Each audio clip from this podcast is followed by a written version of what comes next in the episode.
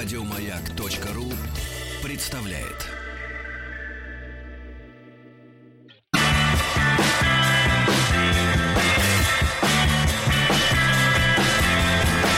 Сергей Стиллавин и его друзья. Дорогие товарищи, доброе утро. Здравствуйте, Владик. Доброе. Здравствуйте. Говорят, на подходе американец, на подходе. Но дело в том, что уйдет он все равно раньше. Поэтому какая разница, во сколько прийти, это понятно. Значит, товарищи, я периодически вас знакомлю, так уж извините, что сразу с места в карьер. Вы, может, еще яишенку там подожариваете, а я как вас сразу в науку окуну. Дело в том, что у нас принято в нашем коллективе рассматривать альтернативные теории различные, да, которыми кишит интернет. А интернет уже несколько лет как, я напомню, компетентным органам, уже несколько лет как опередил э, официальные метровые э, телеканалы по объему рекламных бюджетов. Так что э, сами по себе эти бюджеты свидетельствуют о том, что популярность у интернета велика. Uh-huh. И почему я на это обращаю внимание, вот на различные альтернативные э, э, теории или, да, наоборот, заявления практического свойства, э, которые в интернете обычный человек может вот как бы загрузить в свое сознание. Потому что у нас как получается? Вот, э, например, государство ИГИЛ, оно в России запрещено. запрещено Это да. Надо так и говорить. Запрещено. ИГИЛ запрещенный в России. Угу. А вот, например, заявление о том, что Луны нет, никто за это не наказывает. А я вам сейчас... А ведь раньше жгли, Сергей. Раньше жгли. Да, власть-то поменялась, я чувствую. И в какую сторону? Да, вот у людей может возникнуть сомнение. Стало легче. Пару деталей. Там в интернете очень много звезд, которые излагают свои теории, ну, в принципе, как на каждом канале, да, то есть ведь надо YouTube воспринимать как телеканал.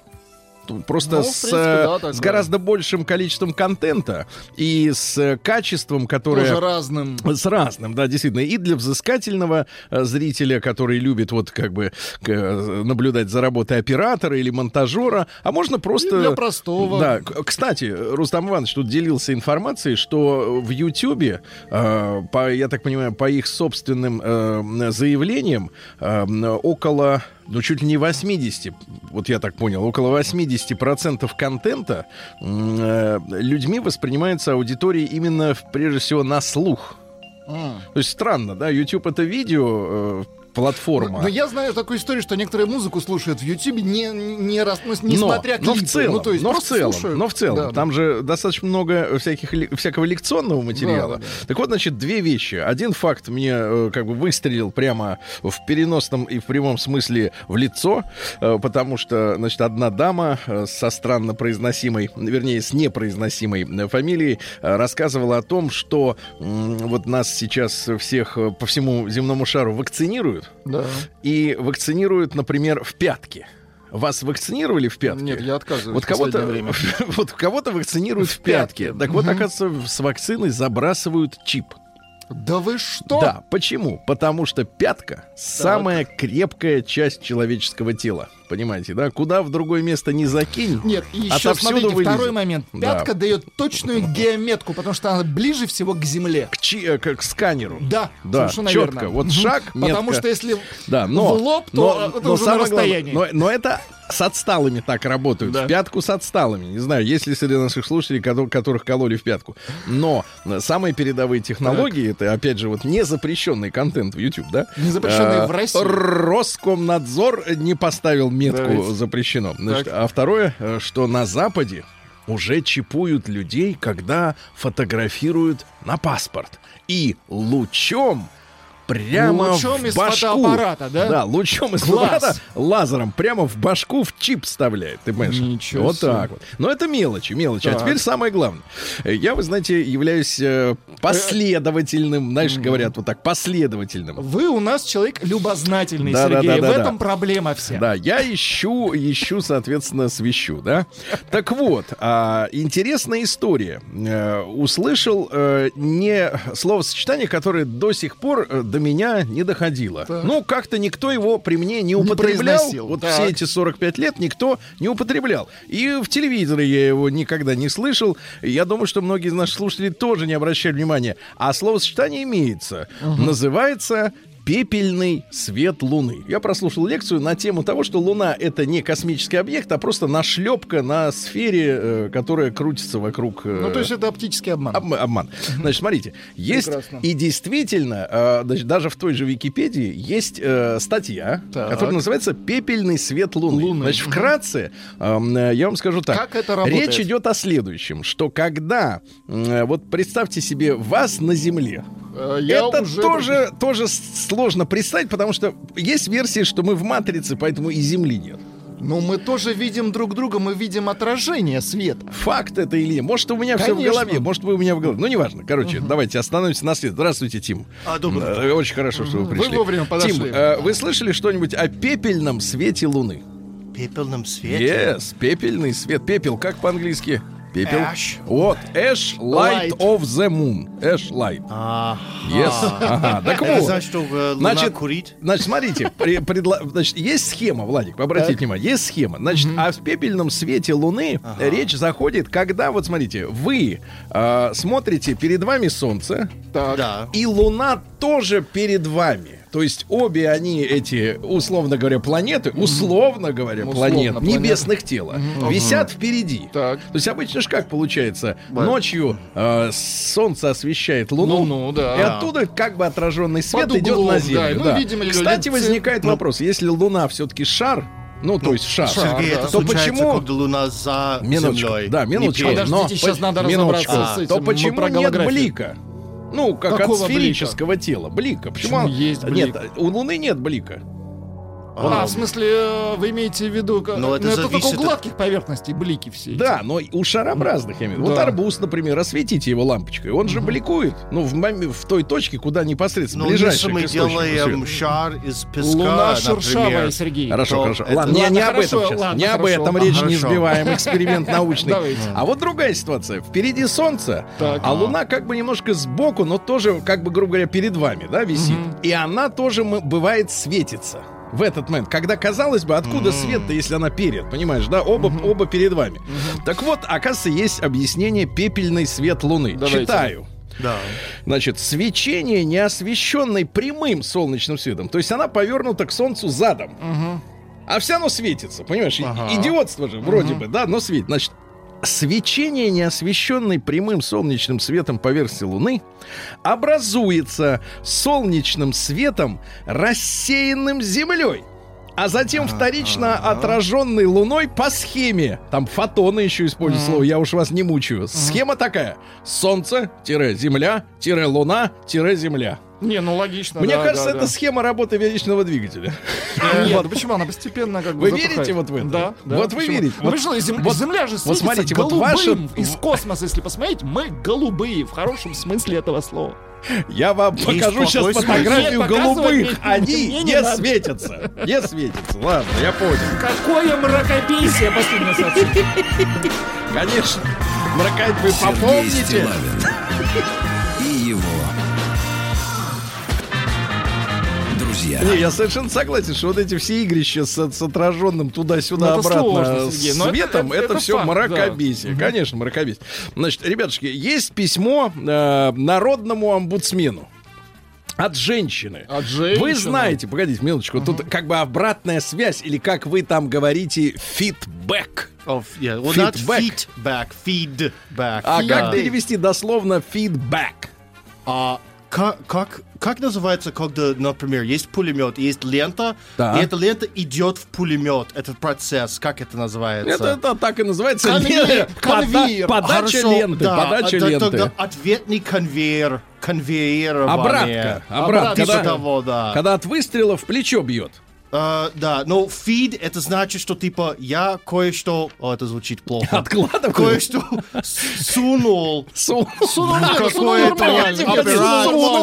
сунул хорошее слово. Нет, давайте разберемся, а то у нас же любят маркетологи говорят, а какой будет фидбэк? Потому что надо пулемет, это feed, потому что это как food, как еда, потому что надо кормить пулемет. То есть это про нечистоты, да, фактически? Типа того.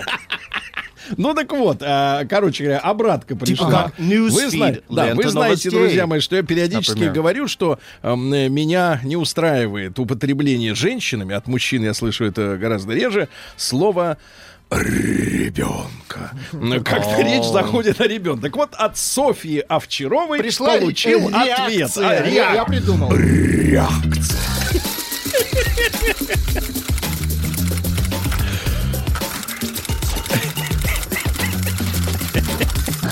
Приемная нос. Народный омбудсмен Сергунец. Хотел, товарищ пишет, хотел утром попить чая, но после такой научной информации придется заварить дошик, мозг подкормить. Итак, здравствуйте, Сергей. Привет. Недавно в эфире с Марией Киселевой, не просто Марией, вы объяснили, почему так ненавидите, когда мамочки в разговорах называют свое чадо ребенком. Якобы в этот момент, якобы, ребенок перестает быть человеком и становится существом. Это не так, пишет Софья. Я тоже про своих детей так говорю и хочу пояснить, почему. Давайте. Когда у меня самой еще не было детей, я тоже недоумевала, зачем они говорят ребенок. Зачем обезличивают своих конкретных сыновей и дочерей, да? Когда же сама стала мамой, а вот теперь, внимание, загадки женской психики. Поняла, в чем тут дело. Я довольно закрытый от внешнего мира человек. У меня нет Инстаграма. В соцсети захожу пару раз в год. Ну, первый раз день рождения, второй. Uh-huh. Да и в жизни редко сама завожу разговор с незнакомцами. Не испытываю потребности ежедневно выворачивать свой внутренний мир и демонстрировать его всем подряд. И вот эта закрытость касается и моих детей тоже. Ведь имя и даже пол ребенка — это его персональные данные. Пол — это персональные данные. Ага. Да. Вообще считаю, что чем меньше окружающие люди будут знать про моих детей, тем для них, детей, лучше. Вот поэтому и не уточняю в разговорах с малознакомыми людьми, что у меня сыновья, сколько им лет и как их зовут, а просто называю ребенок. С уважением, Софья. Значит, дорогая Софья, а теперь а, обратный фидбэк-бэк. Я вам скажу, значит, тут два момента, Софья. Во-первых, я понимаю, что вы суеверный человек. Это называется не закрытость, а суеверность. Вы боитесь, что вашего ребенка сглазят. Вот, что само по себе не вызывает уважения. Но, во-вторых, э, э, речь-то идет о следующем. Я, э, и, когда я говорю слово «ребенок», я подразумеваю следующую ситуацию. Э, мужчина крепкого ага. телосложения подходит, подходит к телефону, э, снимает трубку. Ну, такие еще бывают, встречаются в музеях телефона. А оттуда голос: «Когда ты переведешь мне денег на ребенка?» Потому что в этом случае он ваш ребенок, понимаете? У него есть имя. Когда ты переведешь деньги на Абрамчика, на нашего, на Федю, на, на, Катю, на Катеньку, понимаете? Вот в этом случае меня бесит использование слова ребенка. Прием корреспонденции круглосуточно. Адрес стиллавин собака бэ ка точка ру.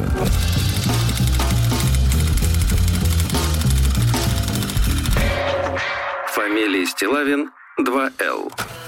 Да, ну что же, друзья мои, несколько, давайте, разделов. Ознакомимся с несколькими разделами словаря тысяча девятьсот двадцать девятого года. Mm. Слова непонятные для крестьян. Был выпу- выпущен такой словарь.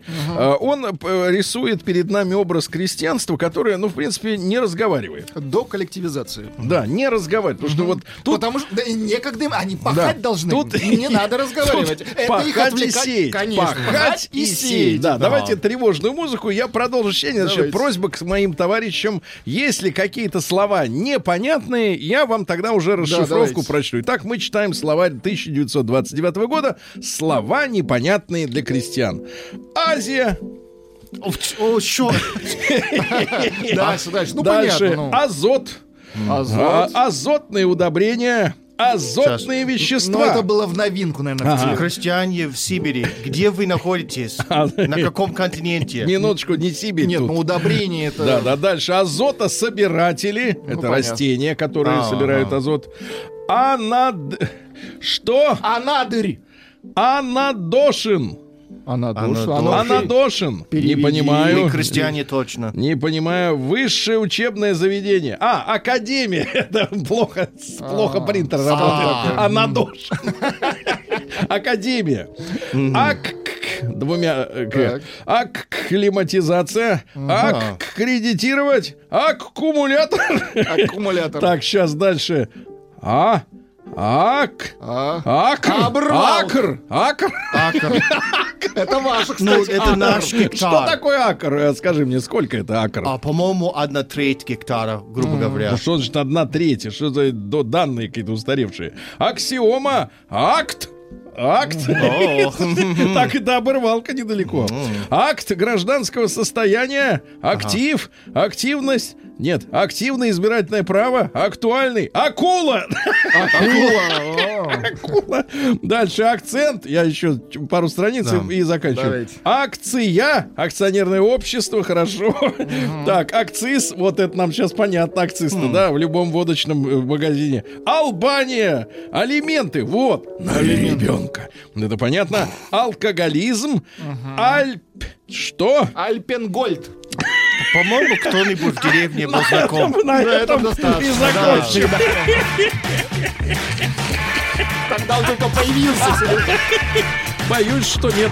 Сергей Стиллавин и его друзья. Так, ну и надо... Что-то как-то передохнуть, да, немножко? Ну да. Ваня из Ростова пишет. Ваня из Ростова. Ваня из Ростова. Ну, конечно, ну, давайте. давайте Ваня из Ростова. Ну, а что, он не может написать, что не человек, не может, что человек. Конечно. Да, давай, запускай шарманку. Да, Ваня. Придется еще дошек заварить кому-то. Вторую порцию. Приварить. Приемная нос. Да. Народный омбудсмен Сергунец. Да. Значит, Иван, город Ростов. Добрый день, Сергей Валерьевич. Давно и с удовольствием слушаю эфиры. А что, так написано? Почему я должен это скрывать, правда? Угу. Другим-то не пишут так. Не пишут. Не пишут, а нам пишут, значит... Ну, вы в свободной стране. Подкасты вашего утреннего шоу на радио «Маяк» слушает. Угу. Отложенный... Спасибо. Да, эфир. Отложенный платеж. Да, порой ваша поддержка, высказанная другим людям, помогала и мне, потому что О. ситуации были похожие. Так. Вообще, мне импонирует ваше отношение к людям, к жизни. По крайней мере, та часть вас, которую слышно в эфире. Очень вас прекрасно в этом смысле понимаю, дорогой Иван. Остальное и меня пугает. Да. Без вашего участия, когда командировки, отпуска, утреннее шоу не слушаю. А, жаль. Ну, понятно. Хочу пожелать вам доброго здоровья, счастья и еще раз выразить благодарность за то, какой вы есть. Мы все благодарны. Не всем так пишут. Какая апатака. Ну, давайте, давайте. Да, и прежде всего за вашу прямоту, искренность, мудрость, смелость в некоторых высказаниях. По делу-то будет вот это. Когда закончится вот этот иван-чай. Я решился... Ты не шельмуй людей. Я решился написать еще и потому, что именно ваши эфиры, некоторые слова неоднократно помогали преодолевать сложные периоды в моей жизни. Давайте. Когда оказалось, что выхода нет, что смысла жить нет. Ни друзей, ни близких я толком не нажил. Угу. А как вот можно нажить близких? Близких? Ну, женщину близкую можно. Нагреть можно. Нет, нагреть это потом. Сначала нажить, потом греешь, потом отпускаешь. Не нажил дедушку. Вернемся с бабулей. Верно, ну, при... что-то мне подсказывает, что придется продлить. Ну ладно. Поддержки, поддержки, поддержки ждать неоткуда. Неоткуда ждать поддержки. На мозгоправов денег нет. Это и Добин имеется в виду. Mm-hmm. Да. Да и веры в них нет. Но я бы сказал так, что Добин, он мозга, скорее, копатель, чем прав. Мозгокопатель за да. деньги. Да, не без причин. Веры в них нет не без mm-hmm. причин. Получается, что вы, ваши коллеги, Витус, Рустам. Вот первая реакция на письмо, кстати. Это очень важно написано. Ишь ты, как мед-то льет. Ага. Mm-hmm. А мед-то густой. Прием корреспонденции круглосуточно. Адрес стилавинсобакабк.ру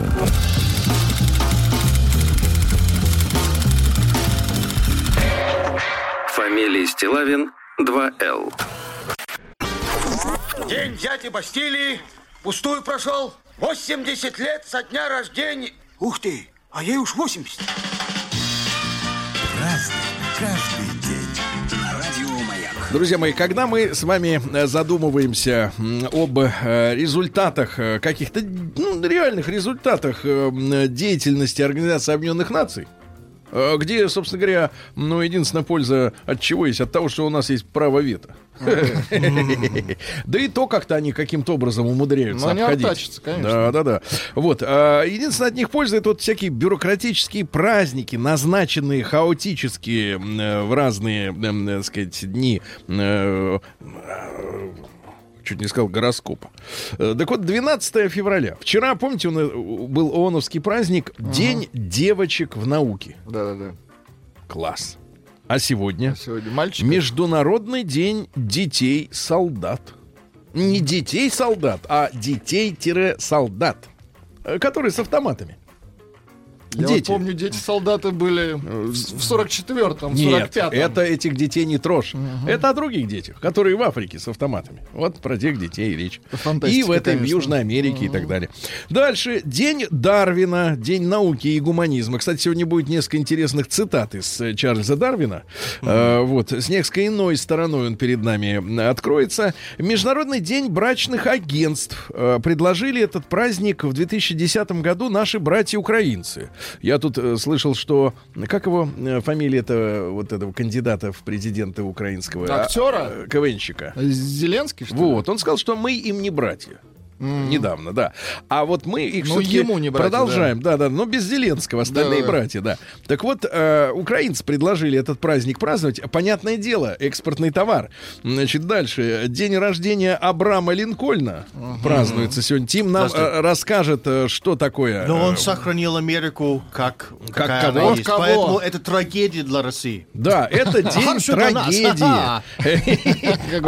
И, Тим, что такое Гомстед? Как в нашей историографии, а в вашем Homestead. Homestead. Если что это Homestead Act, да, да, что это? Что это? Но в том, что а, они очень сильно постарались, чтобы люди ушли с берега в глубинку и отдали много земли бесплатно. Тот, кто приехал первый, первым, тот, кто взял. Отдали землю бесплатно, но внутри. Все ну, понятно. Типа, но далеко от берега. Да. Да. Ну и русский mm. народный праздник сегодня Васильев день или Трехсвятие. Mm. Считается, помимо прочего, что сегодня в лесах начинается звериный свадебник. Свадебник, да, звери, проснувшиеся, ну, те, которые, вернее, не ложились, скорее, начинают идут, э, начинают образовывать пары, и самцы друг с другом на дуэль выходят. Самцы да, друг да, да, да, друг с другом. На дуэль, а, за дуэль. самку, за самку, да. Вот, кстати, а вы знаете, какой козырь есть у э, феминисток? Какой? Что в животном мире ага. вот, а, наиболее яркий окрас и оперение именно у самцов, которые борются за внимание самки. А в человеческом стадии а, да, женщины вынуждены выглядеть хорошо, чтобы да, завоевать. Сергей, мы исключение, а не правило. Да, да, да. Значит, по поведению тяжело. Диких животных судили также о погоде. Другое дело, может, веб-камеры были установлены в берлогах, там, я не знаю, как они смотрели. Если зайцы приходят в сады, зайцы.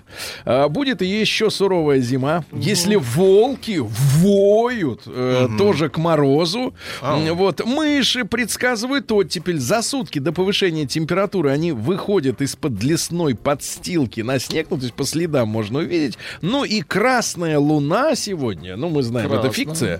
Mm-hmm. Э, так что включите, пожалуйста, сегодня красную луну. Э, сулит сильный ветер. А ветер, в свою очередь, обещает сырой мокрый год. Да. Не путать с Карлом Готом. Да не трогайте вы артиста. Да ладно.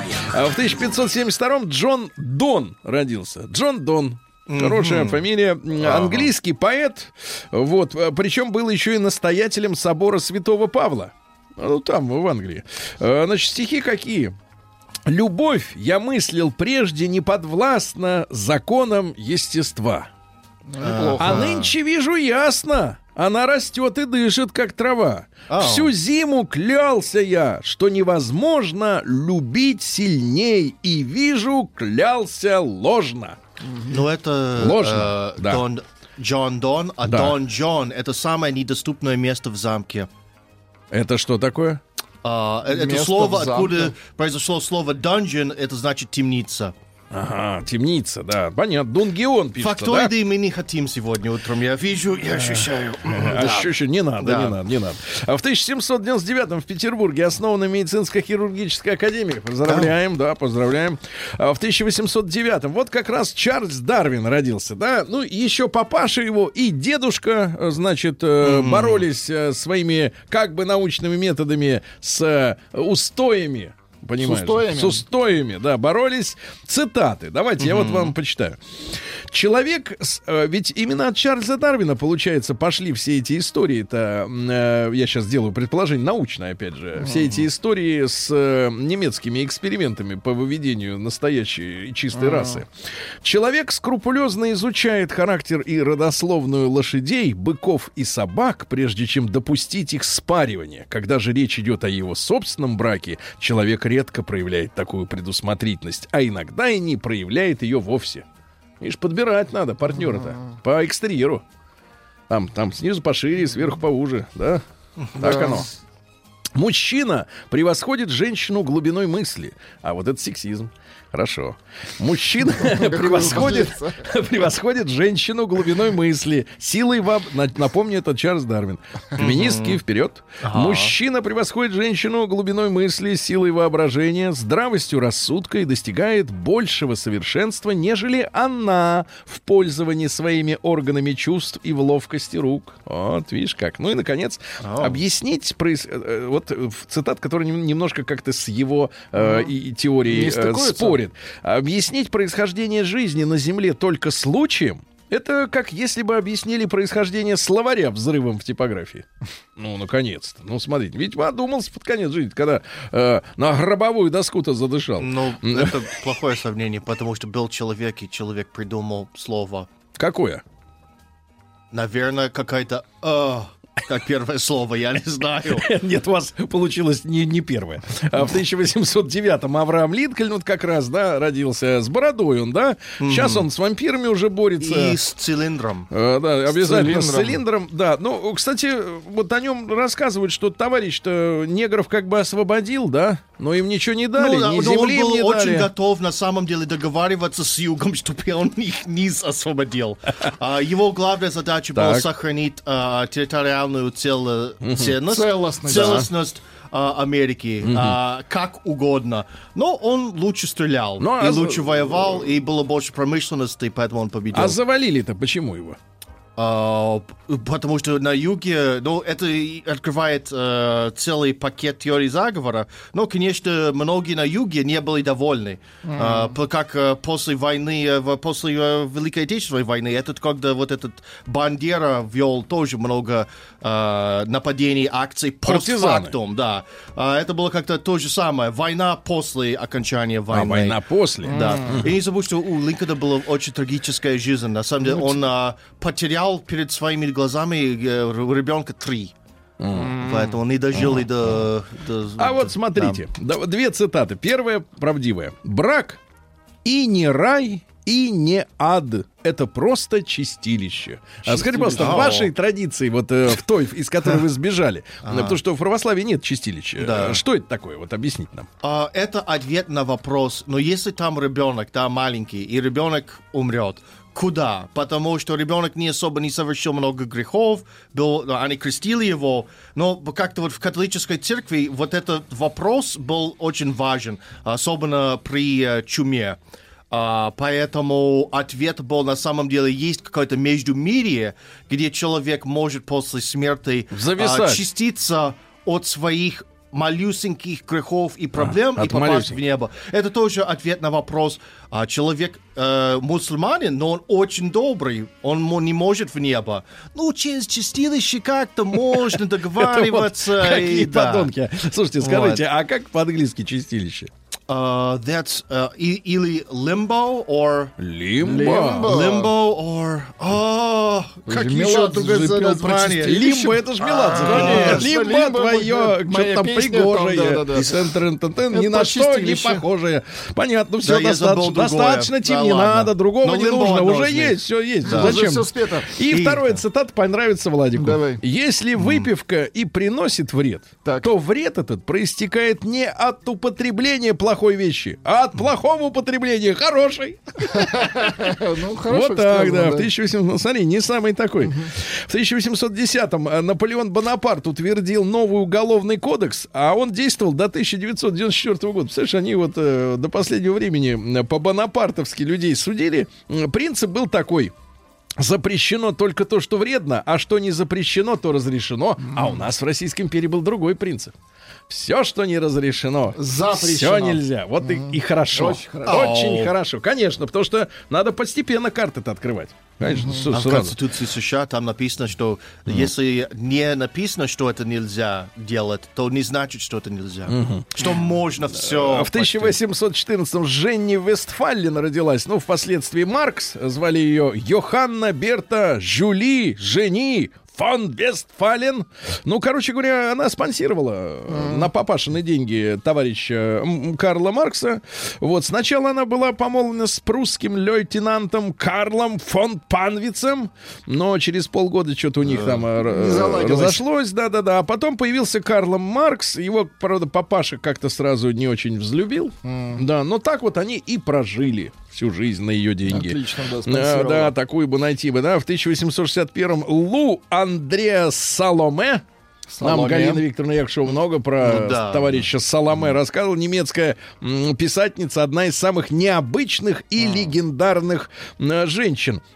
Там история такая, что она познакомилась с философом Паулем Ре. Не путать с Ра, богом солнца. Mm-hmm. Вот. И с его лучшим другом Фридрихом Ницше. Вот этого uh-huh. вы, парня, знаете, да, так сказать, более детально. Ей едва исполнился двадцать один год, а друзьям Ницше и Ре было уже тридцать два и тридцать восемь. Они могли mm-hmm. научить. Да. Uh-huh. Сначала Ре, а потом и Ницше сделали ей предложение. Оба. Ничего себе, треугольник. Но они такие хорошие были, что зачем Философы. же... Вот смотрите, Владик, давайте представим жизненную ситуацию. Вам принесли один торт, угу. а потом, говорят, принесли другой, вафельный. Вы что, откажетесь от какого-то Никогда. из них? Никогда. Особенно от вафельного. Так вот... Допуская, допуская только духовную близость, она позволила, позволяла либо уйти с ее пути, либо соответствовать ее принципам идеальной дружбы.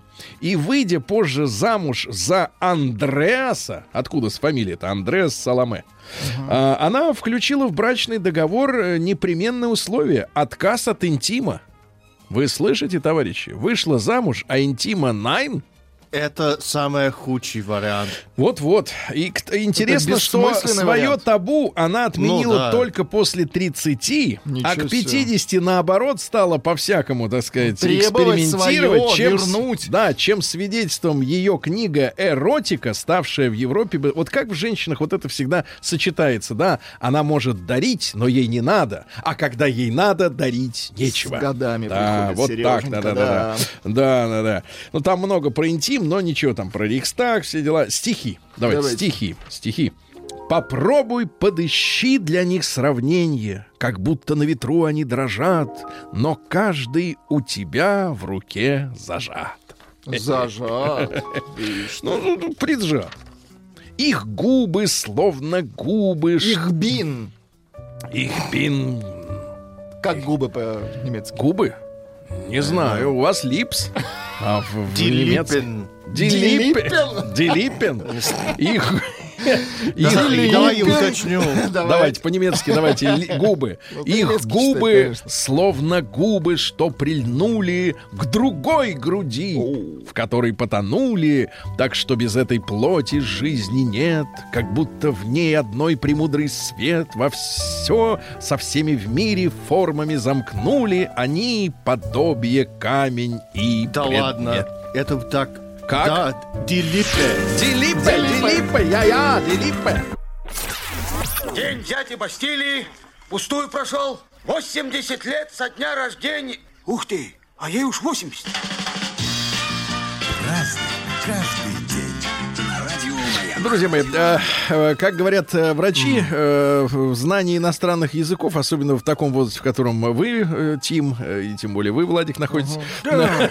развивает, а, развивает мозг, да, помогает. И э, я читал на лице у Тима Керби вопрос, что-нибудь по-немецки сказать, да? Ага. Вот. Липпен, мы выяснили, что это действительно губы. губы да. Вот, например, как звучит по-немецки следующая фраза. Вернее, как вы думаете, как она звучит по-русски? Ich möchte deine süßen Lippen küssen. Ну, звучит не романтично, наверное, целовать твои да, губы, да? Правильно, я хочу. Ой. Вот, видите, какой язык-то? Понятный. Ну, понятный. Ну, понятный да, язык. Значит, какие желания понятные, не извращенческие. Но мне просто повезло. Английский. Кстати, фраза была обращена не к вам. А. Ну, в тысяча восемьсот шестьдесят четвёртом в страшный мороз сегодня открылся московский зоопарк. Значит, э, сейчас какие там есть звери, товарищи? Давайте посмотрим. Вроде барсуки были. Значит, рептилий семьсот пятьдесят четыре штуки. Много. Рептилий. Есть что зажарить, я понимаю. Uh-huh. Значит, рыбы восемьсот шестьдесят два. Кстати, рыбы не очень видны. Они же там где-то плавают. Ну, смысл в них. Да-да-да. Вот. И, и есть персональная стая э, э, голубей, летных уток в количестве тысячи штук. Летная. И никогда да, не летают. Летные утки. Дивизия такая. Да, да, да, да. Кстати, вот в последние годы что-то метался зоопарк наш московский относительно своей эмблемы. Говорят, решили вернуть э, то ли лемура, то ли... Кто там у них? Ленивец там или... Ну, ленивец. Какой-то вот э, жаба какая-то такая с руками. В тысяча восемьсот шестьдесят пятом Алексей Александрович Бахрушин, это дореволюционный меценат, так хорошо помогал театралам, что те э, попросили советскую власть его не расстреливать и, и дали ему возможность в своем же доме после революции музей обустроить театральный. А-а-а. Ну, так как не съехать в бараки, меценат, как все угу. остальные. Лев Шестов родился. На самом деле Лев Исаакович Шварцман. Это философ-экзистенционалист. Это позже я вам объясню. Uh-huh. И литературовед. Философия какая? А, неприятие нормативной, формальной, принудительной морали. Принудительной. Это опасно, неприятие морали. Неприятие, это опасно. Что значит неприятие морали? Дальше. Луи Рено. Молодец, завелся. В тысяча восемьсот семьдесят седьмом Луи Рено родился, французский промышленник-автомобилист. Вот... Дело в том, что компания Renault, она сейчас э, в, в большей степени в плане своих акций является собственностью французского государства.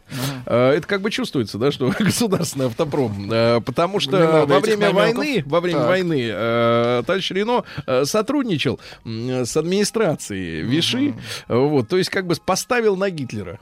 А когда победили другие, которые с Лондона приехали, вот, его, соответственно, посадили и mm-hmm. все отобрали. И до сих пор периодически, периодически его mm-hmm. наследники подают иски, мол, верните нам что-нибудь, пару цехов. А им говорят, шиш вам.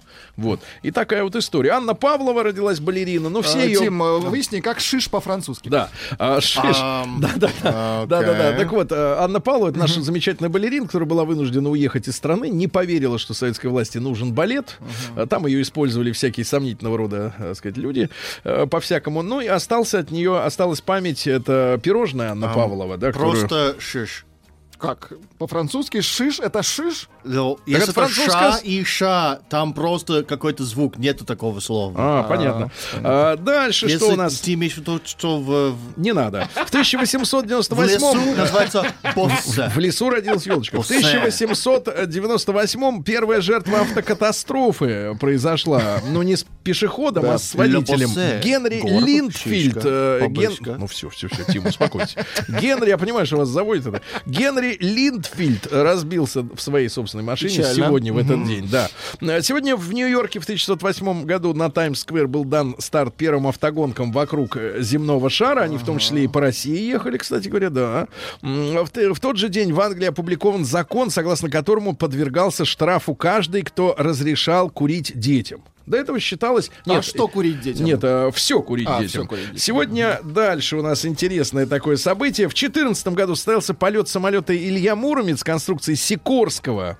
шестнадцать пассажиров и собака. Э, вся эта штука собака взлетела. Да. Mm-hmm. Это был первый в мире пассажирский самолет. То есть, если говорить о нашей стране как о родине каких-то изобретений, то вот пассажирская авиация началась у нас. Ну, правда, во время Первой мировой эти самолеты использовались как э, бомбардировщики, как разведчики. И, и, и самое ужасное, не могу никак с этим смириться, ж, по жестокости, да, с самолетов сбрасывали специальные кинжалы. Кинжалы? Да, такой целая пачка кинжалов, которые неслись вниз, и говорят, что всадника пробивало целиком, и человека, ну, и лошадь насквозь. Конечно. Ужас. Воу. Да, Готлиб Михайлович Ранинсон, замечательнейший актер театра и кино в шестнадцатом угу. году, ну, великий, и, и, и комедиограф, и, да, вот. В двадцать четвёртом в Нью-Йорке в сопровождении оркестра Пола Уайтмана впервые использ... исполнено произведение «Rhapsody in Blue». Есть у нас. Чуть-чуть. Там четырнадцать минут, в принципе, у произведения. Ну, это вот, ну, все знаете, основная, да. В двадцать пятом году к столетию восстания на Сенатской площади пятерым казненным декабристам посмертно присвоены звания Героев Советского да, Союза. Что? Прекрасно. Ольга Борисовна Воронец как раз родилась в двадцать шестом. Давайте. Ну. Очень хорошо. Очень хорошо. Так. Деревянная дальняя. Ча. Деревянная не из этих самых, не из прессованной бумаги. В двадцать седьмом Вениамин, Вениамин Давыдович Дорман, кинорежиссер, и «Ошибка резидента». Вот, и «Судьба резидента», ну и, соответственно, цикл. «Возвращение», да-да-да. Дальше, в тысяча девятьсот тридцать четвёртом году разразилась гражданская война в Австрии. Угу. Там же тоже были, ну, как бы, конкуренция между коммунистами и угу. фашистами. Победили, соответственно, фашисты, а потом через пару лет, ну, через четыре года случился аншлюс, то есть воссоединение, ну, по мне, угу. немцев с Германией. В тридцать пятом Гюля Чехеле родилась ну, грузинская тоже. Певица. Выступала в сопровождении ансамбля «Веселые тромбоны». Класс. Запись тех лет. Манана. Хорошо, что без слов, да. Mm-hmm. Клаудио Мори родилась, итальянская киноактриса, жена Адриано Челентано. Оптимистичнее несколько звучит, да, песня. В пятидесятом году двадцать три европейских телерадиокомпаний договорились проводить конкурс Евровидения. Да-да-да. Черный день в истории. Петра Подгородецкого поздравляем с днем рождения. Петя, с днем рождения. Да, зря он лепили. Это поет. Да, да, да. Друзья мои, ну помним безвременно ушедшего Сергея Коржукова, солиста и композитора группы «Лесоповал». Воба-муха, воба-муха, моя новая кликуха. Да, вот да, неплохо. Тут новая кликуха. Да, в шестьдесят первом году мы запустили к, по, в сторону Венеры автоматическую межпланетную станцию. Mm. Ну и печальнейшие события на постсоветском пространстве, вины на тогда на советском, в девяностом году начались массовые беспорядки в Душанбе oh. в этот день. Про декорабист... Декораб... Декорабристов. Вот это. Что они с ними? Не герои Советского Союза, а социалистического труда. Забрали звание позже. Вернули.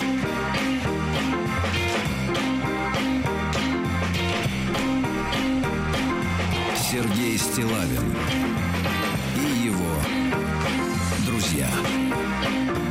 На маяке. Дорогие друзья, сегодня с нами Тим Керби. Тим, доброе Счастье утро. Есть. Да, да, да. Mm-hmm. Мы счастливы, что ты есть, Спасибо. Тим. Yes. А, перейдем к Омску. Oh. Там не было Тима никогда. Ну, может быть, скоро.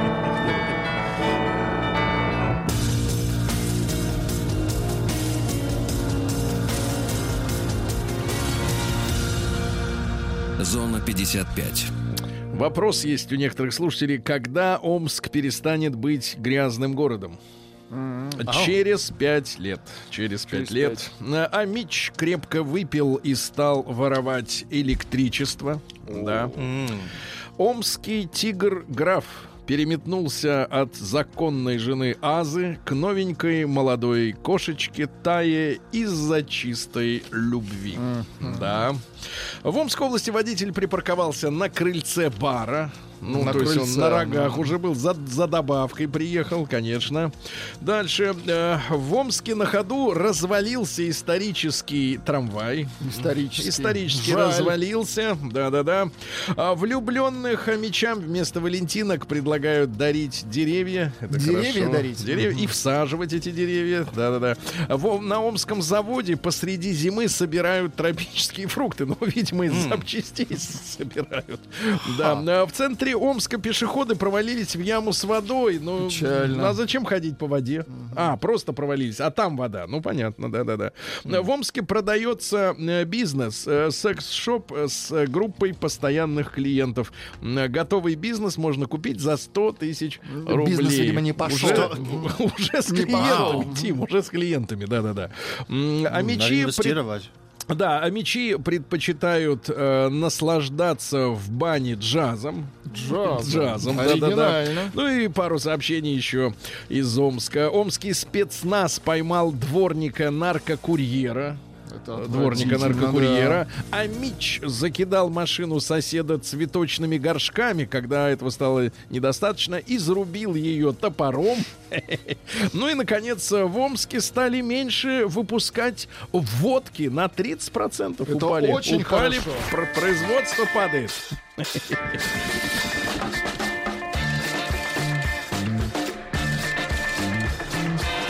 Сергей Стиллавин.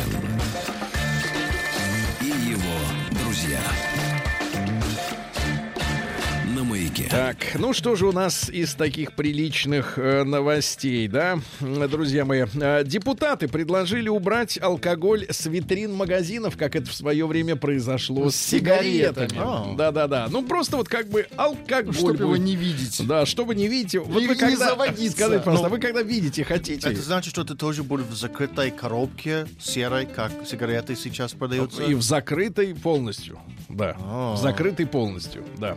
Ну, Владик не ответил, ну ладно. Не, ну, ну спонтанно и нет. Спонтанно я, я, нет. Я знаю, чего я хочу, я просто это заранее покупаю. Ну, взрослый, покупаю, зрелый, а, можно сказать, интересный типа мужчина. Меня вот этим Интерес, заинтересовать. Интересный там. мужчина, я да, знаю, я понимаю. Все да. эти ну, напитки. Ну, да, действительно. Они все а, дома. Названы российские города, где чаще всего едят фастфуд. И а. знаете, что меня больше всего удивило и как-то даже оскорбило? В десятку этих городов на первом месте, значит, вошли Ростов-на-Дону, где, где прекрасная кухня местная. А, вот Воронеж, а. где тоже, извините, выращивают. А я думал, в Москве у нас мясо. Скорость жизни очень высокая. Брянск, Екатеринбург и Новосибирск. Вот лидеры. Представляете? Ага. Фастфуд, да-да-да-да-да. Дальше, что у нас интересного... Пары любого возраста и пола смогут пожениться четырнадцатого февраля. Пары любого, любого возраста, пары любого да, да, да. пола, да. Ну и три сообщения самых главных. Названы сроки введения электронных паспортов. Не, не нужно будет таскать с собой Но документы. Это удобно, кстати. Конечно, в пятку чип и пошел. Или в голову. двадцать четвёртый год. двадцать четвёртый? У вас когда истекает срок действия паспорта? Не знаю. Нет, а уже не скоро, все. Как-то не скоро. А когда он? А у вас вот когда? Вот этот ответ не скоро. Он, он меня просто окрылил. Окрылил. Дальше. А у вас а, когда истекает? Это все написано. Вот и до. Все. Ничего у вас до. Да. Все уже. В сорок пять поменяли. Сидите молча. Минуточку. Да, сам идиот. идиот. Да смотрите, вы спр... да, это вопрос был на вшивость. В исправительной колонии ИК номер пять Кемеровской области наладили выпуск кетчупа и майонеза. Очень хорошо. Очень хорошо. Ну и, наконец, Приятно. спрашивают нас слушатели, когда же наладится доставка почты дронами от Почты России? Они будут падать. В ближайшие пять лет. В ближайшие пять да, лет. Надо, Ждите. Ладно. Я жду. Не дождусь. Дрон уже собирают. Наука и жизнь. Ну что же, давайте. А, ученые раскрыли главный секрет счастливых отношений. Вы знаете, особенно этим э, э, поиском ответа на этот вопрос, uh-huh. какой-то схемы, алгоритма, э, заняты женщины. Они часто говорят, например, главное, чтобы он меня уважал.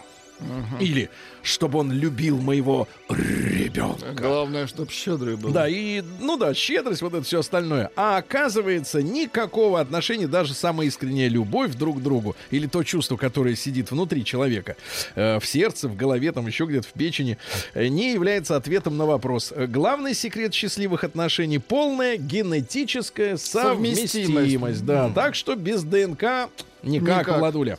Дальше разработан сервис знакомств, который на найдет вторую половинку по содержимому холодильника. Ты фотоешь открытую, ага. с открытой дверцей холодильник. холодильник. Да. Программа расшифровывает, что ты ешь. Предпочтение. И сопоставляет, ну. и говорит, вот... Ну, это имеет, кстати, отношение скорее к ДНК, да, там, ну, вкусовые предпочтения, они же заложены в нас. Ну, или, или вот женщина, которая издевается над собой, ест траву с утра до ночи. Ну, да, кто ж на это пойдет? Да. Полупустой, полупустой холодильник, майонез и водка. У тебя дети, что значит полупустой? Что там лежит? Полуполный у тебя. Нет, майонез и водка, я сказал. У тебя не полупустой, полуполный, понятно? Полуполный. Это оптимистический взгляд, который у меня есть. Да-да-да. Так вот, пару сообщений про роботов. Во-первых, японские роботы научились складывать делать наконец-то бельишко после стирки. Mm, ну хорошо еще важно. Не гладить. Mm. Дальше. А вот ученые оценили готовность нас, людей, убивать их роботов. Убивать, Убивать роботов? роботов. Ну, потому что он, он садится вместо водителя. И начинает складывать белье. Да. Так вот, э, чем более антропоморфным является робот, ну, похожим на человека, mm-hmm. тем меньше люди хотят его убивать. А mm-hmm. если он вот железяка такой, знаешь, на колченогий. Я тут сказал хочется... бы наоборот, это страшно, когда выглядит как человек. Очень а страшно. Как коробка. Очень страшно, да. Шимпанзе mm-hmm. быстрее, чем люди, учатся бить орехи. Вот это нам, конечно, не в плюс, да. А противозачаточные таблеточки снижают способность распознавать эмоции, как чужие, так и свои. Это а, плохо. Не да. может разобраться женщина, что mm-hmm. она вообще, как рада, рада она или не очень. Никто Ученые не выяснили, на какой стороне кроватки лучше всего спать. Ребята, mm-hmm. вы, вы когда-нибудь сталкивались с тем, что женщина занимает определенную сторону кровати? Ну да, дальше от дверей. Дальше от дверей. Дальше от батареи. Фактически в подсознании мужики всегда хотят быть между женщиной и мужчиной. Между женщиной и входом. Владик, это все, что случилось в университете, остается в университете. Так вот, на самом деле, на самом деле, лучшее высыпание, не сыпи. Да. Так, высыпание. На левой половинке кровати. Левый. Слева. Только откуда смотреть? С кровати ну, или да. на кровать? Тут с головы такое, да, да, да. С, ну, с головы или с кровати. Начнем, начнем с головы. Начнем с центра. Да, да. Недостаток сна может повредить ДНК. Mm-hmm. Осторожно. Сон на боку продлевает жизнь. То есть, смотрите, слева, да еще и, и на, на боку. боку. Не надо на спину ложиться, девчонки. Дальше ученые выяснили, почему люди закрывают глаза при поцелуях. Uh-huh. Оказывается, так поступает только, кстати, шестьдесят шесть процентов, uh-huh. остальные зырят. Это плохо. Так вот, любовный поцелуй, дело в том, что сопровождается бурей эмоций. Uh-huh. Организм старается закрыть источник информации, чтобы не перегружаться и не упасть в обморок. Ну и пару сообщений. Снимки ушей придут на смену отпечатков пальцев.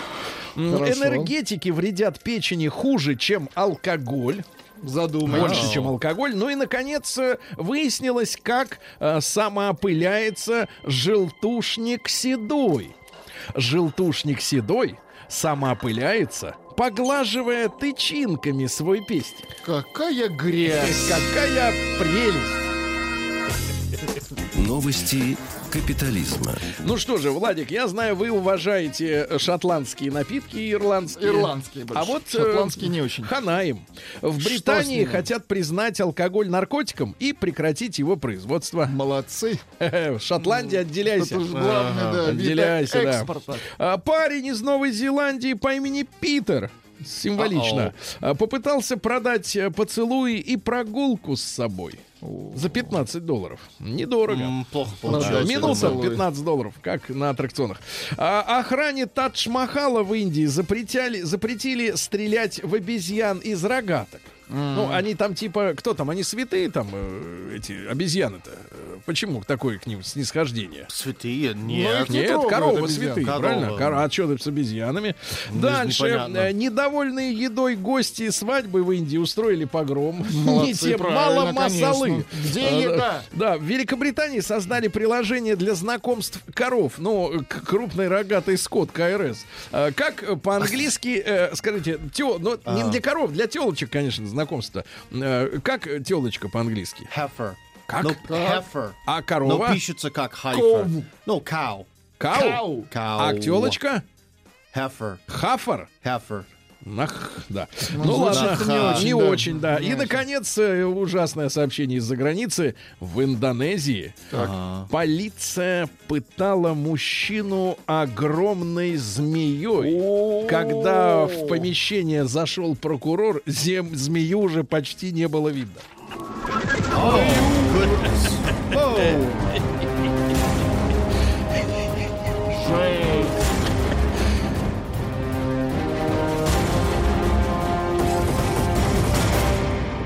Россия криминальная. Ну и э, Россия. У нас все по-честному. В Брянской области руководитель коммунальной конторы так. пригрозил женщине, которая постоянно жаловалась на лужи и плохое состояние дорог, дать в рыло. Да потому что бесит. Нет, ну вот так. Молодая почтальонша в Костроме двадцати трёх лет от роду начислила себе пенсию. Молодец. Она не докладывала денежку в пенсии стариков. Ужас. Что значит молодец? Ужас. Дрянь. Да. Дальше. В Кирово-Чепецком супермаркете женщина купила тушенку с шерстью. Написано было «настоящее мясо по гостю». Ну, и шерсть, даже ну, шерсть — это естественный шерсть спутник. Вынуть. Естественный спутник мяса. Это, это понятно же. Да. У, у свиньи щетина, а тут шерсть, понимаешь? У свиньи шерсть, просто она редкая, чучело. Редкая. Я вам все расскажу. Житель города... А, нет, это хороший напоследок. Читинец расплатился украденным телевизором за такси. Так. Это понятно. В Воронеже автохам на перекрестке плюнул в автоледе из своего автомобиля Kia Sportage. Некрасиво. Плюнул, прям достал, кстати. Семейная пара в Волгограде воровала венки с кладбища, перепродавала. Семейная пара подряд. Ох. Из Коврова хорошие новости. Так. Ковровчанка чуть не убила. Не убила. А мужчину, отказавшегося на ней жениться. Mm. Вот, да. Житель Улан-Удэ нашел боеприпас в полене. Это он так следователям рассказал, что говорит, да вот такой колол дрова, да.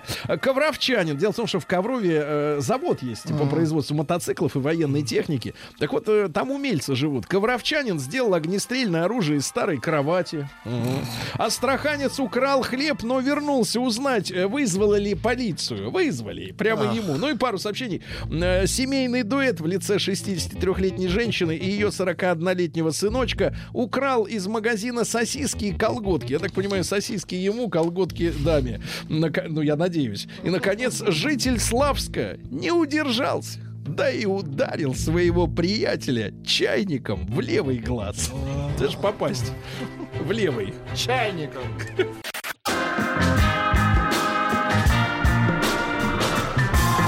Сергей Стиллавин и его...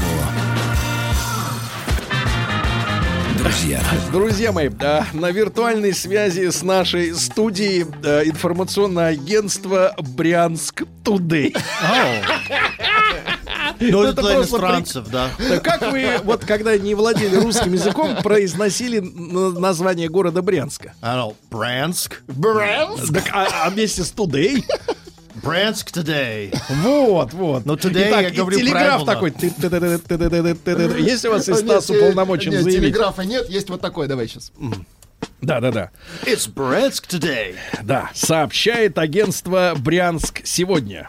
Жительница поселка Суземка в Брянской области попыталась показать лужи и плохое состояние дорог директору управляющей компании «Суземка-Комсервис» Сергею Цуканову. Мужчина заявил, что дама пьяна, а никаких луж нет. Цуканов предложил жительнице поселка сначала протрезветь, а потом искать лужи. Это оскорбление женщины. Затем он сел в машину и попытался уехать. Когда женщина стала его останавливать, так. то пригрозил, дальше цитата, «хлопну в рыло». Секундочку.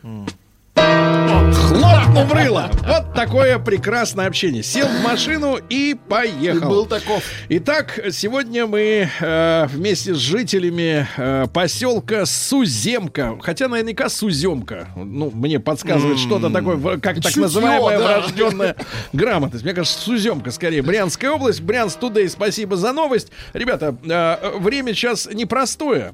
Э, в общем-то, э, льды вышли Доросы. из-под снега, да, льды, льды вышли из-под снега. Давайте мы сегодня традиционный наш mm-hmm. мониторинг проведем состояние м, коммунального хозяйства в наших дворах, там, где вы живете.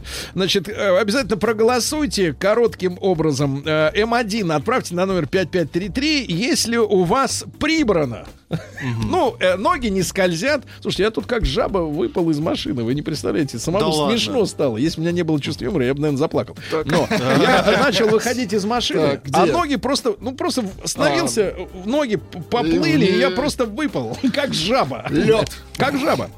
Да, просто лед, он, он там ничего не сделаешь. Надо какие-то гвозди надо в подошвы вбивать или что-то в этом роде. Так вот, значит, эм один на номер пять пять три прибрано, Ну, проблем нет. Ходите, mm-hmm. не падаете, правильно? И как прибрано. Все да, чисто. Давайте. Машину можно припарковать, mm-hmm. ну, в отведенных пройти местах. Можно. Да, и все нормально. М2 кошмар. Нет. Да? Нет. Да, ну и большой разговор. Плюс семь девятьсот шестьдесят семь сто три пятьдесят пять тридцать три. Ну, можно и, если обращались за просьбой вот к таким вот Цукановым, упомянуть ваши, ваш опыт общения с вот с этими управляющими компаниями, которые обязаны сбивать сосульки. Сосули. Я тут видел подборку угу. фотографий жутких где-то в Питере или еще где-то. Повалились, повалился снег вниз, и просто машинам пошибали крыши, лобовухи, капоты. Там просто ущерба на сотни тысяч рублей. Вот. Ну и, соответственно, ваш опыт общения с управляющими компаниями, как они вам отвечают на ваши замечания. Ну и давайте конкретные адреса, если где-то из рук вон плохо, в конкретном давайте месте. Согласим, с адресами, конечно. Дом, номер, там, район.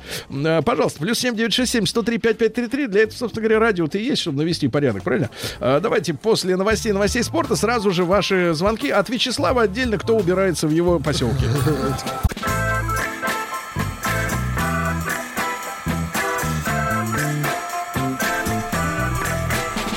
Сергей Стиллавин и его друзья.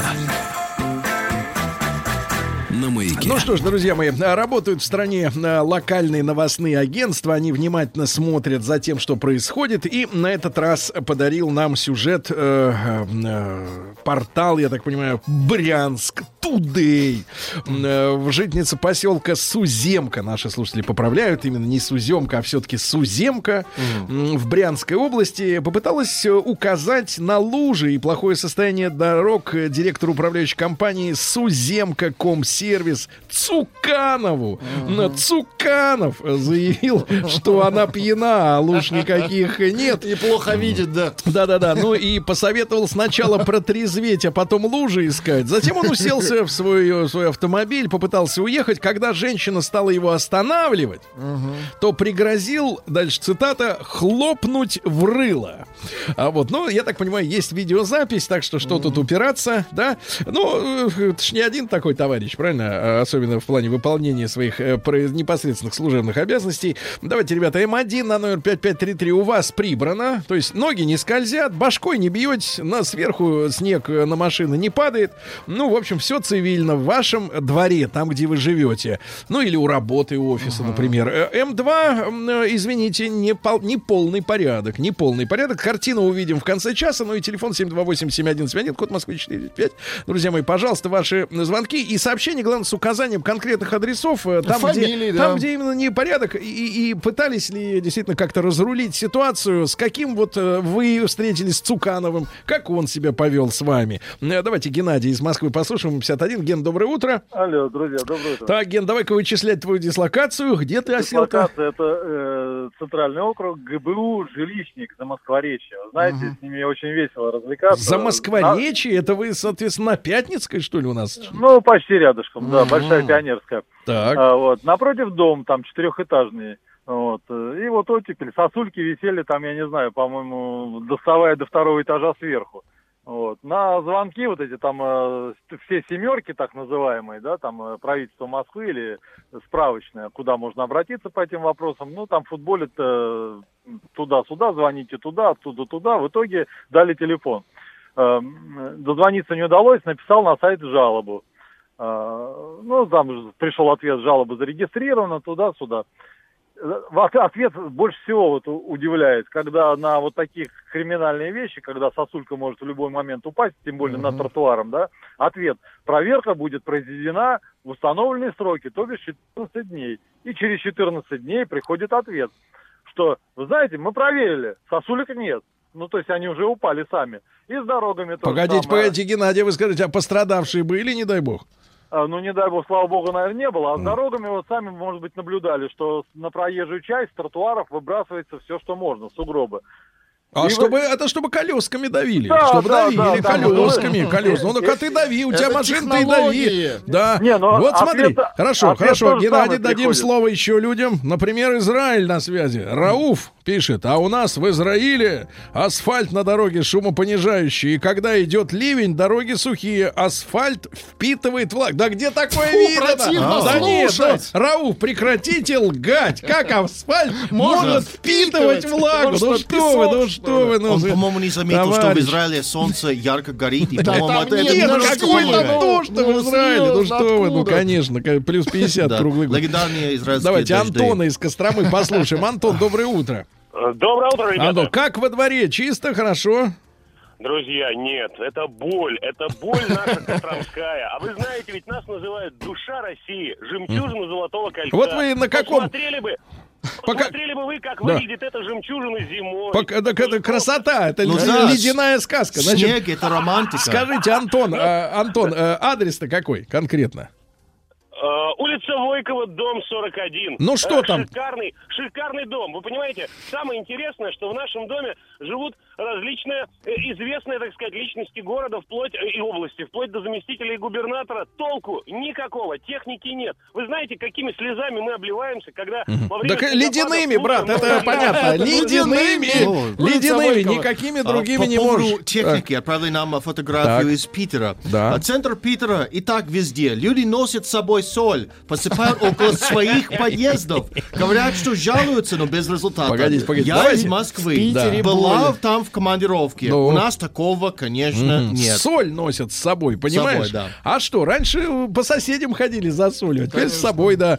да. Ну что же, давайте, товарищи, плюс семь девять шесть семь сто три пять пять три три, пытались ли как-то в диалог вступать с вот ответственными конечно. за состояние во дворах? И что, какие ответы получили, это тоже важно. Давайте Станислава из Дрезны послушаем. Станислав, доброе утро. Доброе да. утро. Да. Ну, пытались а, вы сказать, достучаться? Дрезна находится... Сколько там? сто километров от центра нашей Родины. Так. Центра нашей Родины. А, дом в Дрезне. Называется это, жилищно-коммунальная это самая служба коммунальные технологии. Такое громкое у них название. Так. И что с технологиями? Какие, какие используют технологии? Построили, скажем, в шестнадцатом году сдали. Так. В подъездах э, до сих пор там вообще идешь, плитки нету, угу. э, света нету, но почему-то деньги собирают на... Угу. Так самое, нет, на, вы нам, погодите, света дома нету, это хорошо, это экономия электроэнергии, угу. а вы скажите про снег. А снег так не убирали. Вот сейчас только вот недавно трактор, они сколько, недели две тому назад там пригнали, говорят, никто не платит. Так дом-то это самое. Так вы создайте удобство. Им люди говорят, вы сделаете, чтобы люди mm. жили. Нет, брат, они сначала говорят, плати. Сначала, сначала оплата. Вот трактор. Из Израиля пошел, так Опять. сказать, не, незримый спор. А, тоже вот плюс, плюс девять семь два. Ясно, что номер израильский. Дима из Израиля пишет. Не верьте слухам, нифига у нас асфальт не впитывает. Вот, ну конечно, ну какой, что значит впитывает да асфальт? Дожди, ну что за ну глупость, что да. За... да. Если нет света, зачем наводить красоту? Логично. Тьма покроет все грехи, я понимаю. Давайте Диму из Москвы. Дим, доброе утро. Да, Дмитрий. Дмитрий, мы Дима. здесь. Дмитрий, мы... Дмитрий доброе здесь, утро. Да. Доброе утро. Как э, со скольжением э, пяток обстоят дела? А вы знаете, в этом году гораздо лучше, чем в прошлом. Так. Дошло дело до того, что в выходные пригнали коммунальщики эвакуатора, поднимали машины, под ними вычищали и обратно аккуратно ставили машины на место. Это где это? Такое а это, по-моему, соседи Тима, микрорайон Волгоградский. Улица Восемьсот-Кистан, улица Окская. Вот так, вот Тим. Ну, да, вы очень хорошо. Рядом друг с другом. Поднимали, вычищали и ставили на место. Вот как вот надо работать. Сергей, вот как надо. И нашего... не кричать человеку в глаза, хлопнуть в рыло тебя. Да. И по поводу нашего прекрасного района, Сергей, жилищник Выхина вызывал их помощь мне удалить сосульки с козырька балкона. Это не входит в их обязанности, так как козырек балкона я устанавливала самостоятельно. Но тем не менее, они приехали и удалили сосульки. Очень им за это благодарны. Тим же почему так говорит, ударение? Потому что есть без козырка, а значит с козырка, правильно? Я не вижу разницы. Надо в валенках ходить, в них не скользко. Так, милая моя, валенки теперь делают с галошками резиновыми, чтобы не пачкаться. Они тоже адски скользят. Давайте Марата из Казани послушаем. Марат, доброе утро. Доброе утро, друзья. Марат, что со снегом, брат? Со снегом все прекрасно, его в этом году очень много, и коммунальщики очень хорошо его убирают, но мешаем им мы, Как мы это? Не убираем, мы не убираем свои машины, так. Ленимся свои задницы. Ты что, оторвать. Бичуешь себя, э, что ли? Куда сейчас? Мы их убирать должны? Я, я себя просто... Или совсем... ты из, из ЖКХ откуда-то? Нет, я убираю свою машину, когда меня просят. Так, ну, когда просят. Убирают и мешают, да. Угу, понятно, спасибо. А вот, вот еще, ну-ка. Еще так. Положительный опыт. Так, нет, положи, положительный, положительный не нам некуда пришить к делу. Нам некуда. Конечно, давайте Ирину нет, из Ярославля. Да. И, и, да, да, Ирина, доброе утро. Доброе да. утро. Иринушка, значит, как с, с уборкой снега? Да, так-то ничего, но у меня проблема в том, что я живу, например, в Дзержинском районе города, а работаю в Кировском. Так. Вот у меня смена у меня начинается с семи утра. Mm. И вот я прохожу где вот на работу мимо дома, там гололед страшенный. Ну, так как я телефон знаю по профилю работы, своей телефонист, я звоню диспетчеру э, управляющей компании этого Кировского района. Говорю, вот по такому-то адресу, там гололед страшный, дворники где-то во дворе курят, падаем все. Она и говорит, по какому адресу вы живете? Я говорю, ну я живу вот в другом районе. Она говорит, мы заявки принимаем только от жителей Кировского района. Mm. Я говорю, вы что хотите сказать, что я сейчас в семь утра должна ходить там в двери стучаться? Люди добрые, напишите заявку, мы тут падаем все. Ну вот только когда припугнула диспетчером мэрии, вот тогда она вроде приняла так. заявку. А, так а только как вы ее припугнули? Угу, спасибо. Вот mm. еще одно сладострастное сообщение. Живем прекрасно, как в Израиле. Льда нет, все убрано. Москва старое казино. Спасибо нашим коммунальным службам. Ты понимаешь? Ты понимаешь, какая история, да. Новомосковск, Тульская область. В дворе чисто, сосудки убирают. Новая жилищная компания. Спасибо Борису Ивановичу Полянскому. Наверное, написано Борисом. Самым, Нет, ну почему самым. же вы, вы что, отрицаете вас, способность нашего народа благодарить? Не надо, Тим, со своими мерками к нам лезть. О, на, да, да, в своими, наш курятник, да, да, давайте чужими. Веру из Москвы, послушаем. Верочка, доброе утро. Доброе да. утро. Вера, вы человек честный, правильно? Конечно. Падали этой зимой? Да, и я падала, и дети падали. Бились головой? Падали, просто прохожие. Да, вы знаете, билась головой, было легкое сотрясение. А, значит, и был у меня опыт общения с... А, как, кстати, представителями коммунальных служб, конечно, не с руководством, а непосредственно с исполнителями. Я им задала резонный вопрос. Я говорю, ребята, вы убирать собираетесь, вот это все безобразие. А мне сказали, ой, да вы что, пятнадцатиградусный мороз, лед, он же как камень, его не раздолбит. Через пару дней сам растает. Я вот на них смотрю и думаю, не, ребят, слушайте, в основном инстинкте девушка колола лед из морозилки в тридцать минус тридцать градусов, а тут минус пятнадцать, они ломом не могут. Вы, колоть. Вера, так не надо играться с такими штампами кинематографическими. Она же потом людей колола этим ножом же, понимаете? Она на льду только тренировалась. Понимаете, она потом человечину колола на человечину, да, да, Верочка, потом. Это уже из игрищ, из разряда. Да, со снегом хорошо. Чем его больше, тем кошелек толще. А, а, а, я из Питера. Приехал в Москву сейчас. По сравнению с Питером, в Москве идеально с уборкой. Да. Вот. А в Мурманске ночью снегопад, а с утра лестница. Кстати, в Мурманске нет сейчас ночи и утра. А там ночь постоянно, постоянно целые ночь. Сутки, ночь. Убирать не надо не... там. Не надо, да, не надо. Мы нет, уже пришли уберем утром. Нет, уберем летом, Сережа. Уберем летом. Петра давайте послушаем. Когда будет светло. Из Пушкина, да. Петр, доброе утро. Доброе утро. Петр, как около подъезда? Падали головой? Вопрос такой. Головой, слава богу, нет. Мы даже, знаете, мы на сосульки, на снег мы уже внимания не обращаем. Вот честно, просто боль. Так. Вот. У нас это помойки. Это а понимаете? Ворона? Помню, а как... вы артистичные, я смотрю. Петр, спасибо а что огромное. С помойками? Так зимой-то, наоборот, не пахнет. Оно же замерзло. Да, да, конечно, сверху снежком можно следующий слой. Отлично. Я просто помню, как до Нового года у вас выступал дурачок один, который рассказывал, что с Нового года будут идеальные помойки. Вот первый раз у нас вывезли мусор одиннадцатого января. Вы представляете? Остатки ну так вы медленно собираете, Петр, вы что, не понимаете? Mm-hmm. Ну а что, конечно, что, что пустое это таскать? Что ну, вывозить? Да-да, давай, Петр, давай, не, не, не, давай. Больше ешьте, вот, и, так сказать, и будет помойки, да. А, вот, а, Санкт-Петербург пишет, что в Калининском районе, а я оттуда родом. Так. А, да, представляете, у коммунальной компании приставы арестовали всю технику за какие-то, видимо, поэтому убирать. А в чем проблема? Ну, задолжали, задолжали, да-да-да. Сан, город Заинск. Так. Двор, дворовые дороги выскребают до асфальта. Вот. Правда, случается вместе с асфальтом. Ну, ну это уже вопрос к дорожникам. Уже, да. Да. Значит, я еще раз напомню, товарищи, в Брянске, вот сообщает Брянск Тудэй. В Брянске товарищ управляющий компанией Суземка-Комсервис господин Цуканов вот, не принял заявление женщины о том, что есть лужи и вообще как бы с дорогами плохо. Ну, зима, какие пригрозил лужи, но... хлопнуть в рыло. Ваш опыт общения с коммунальщиками, как наводят порядок на дорогах?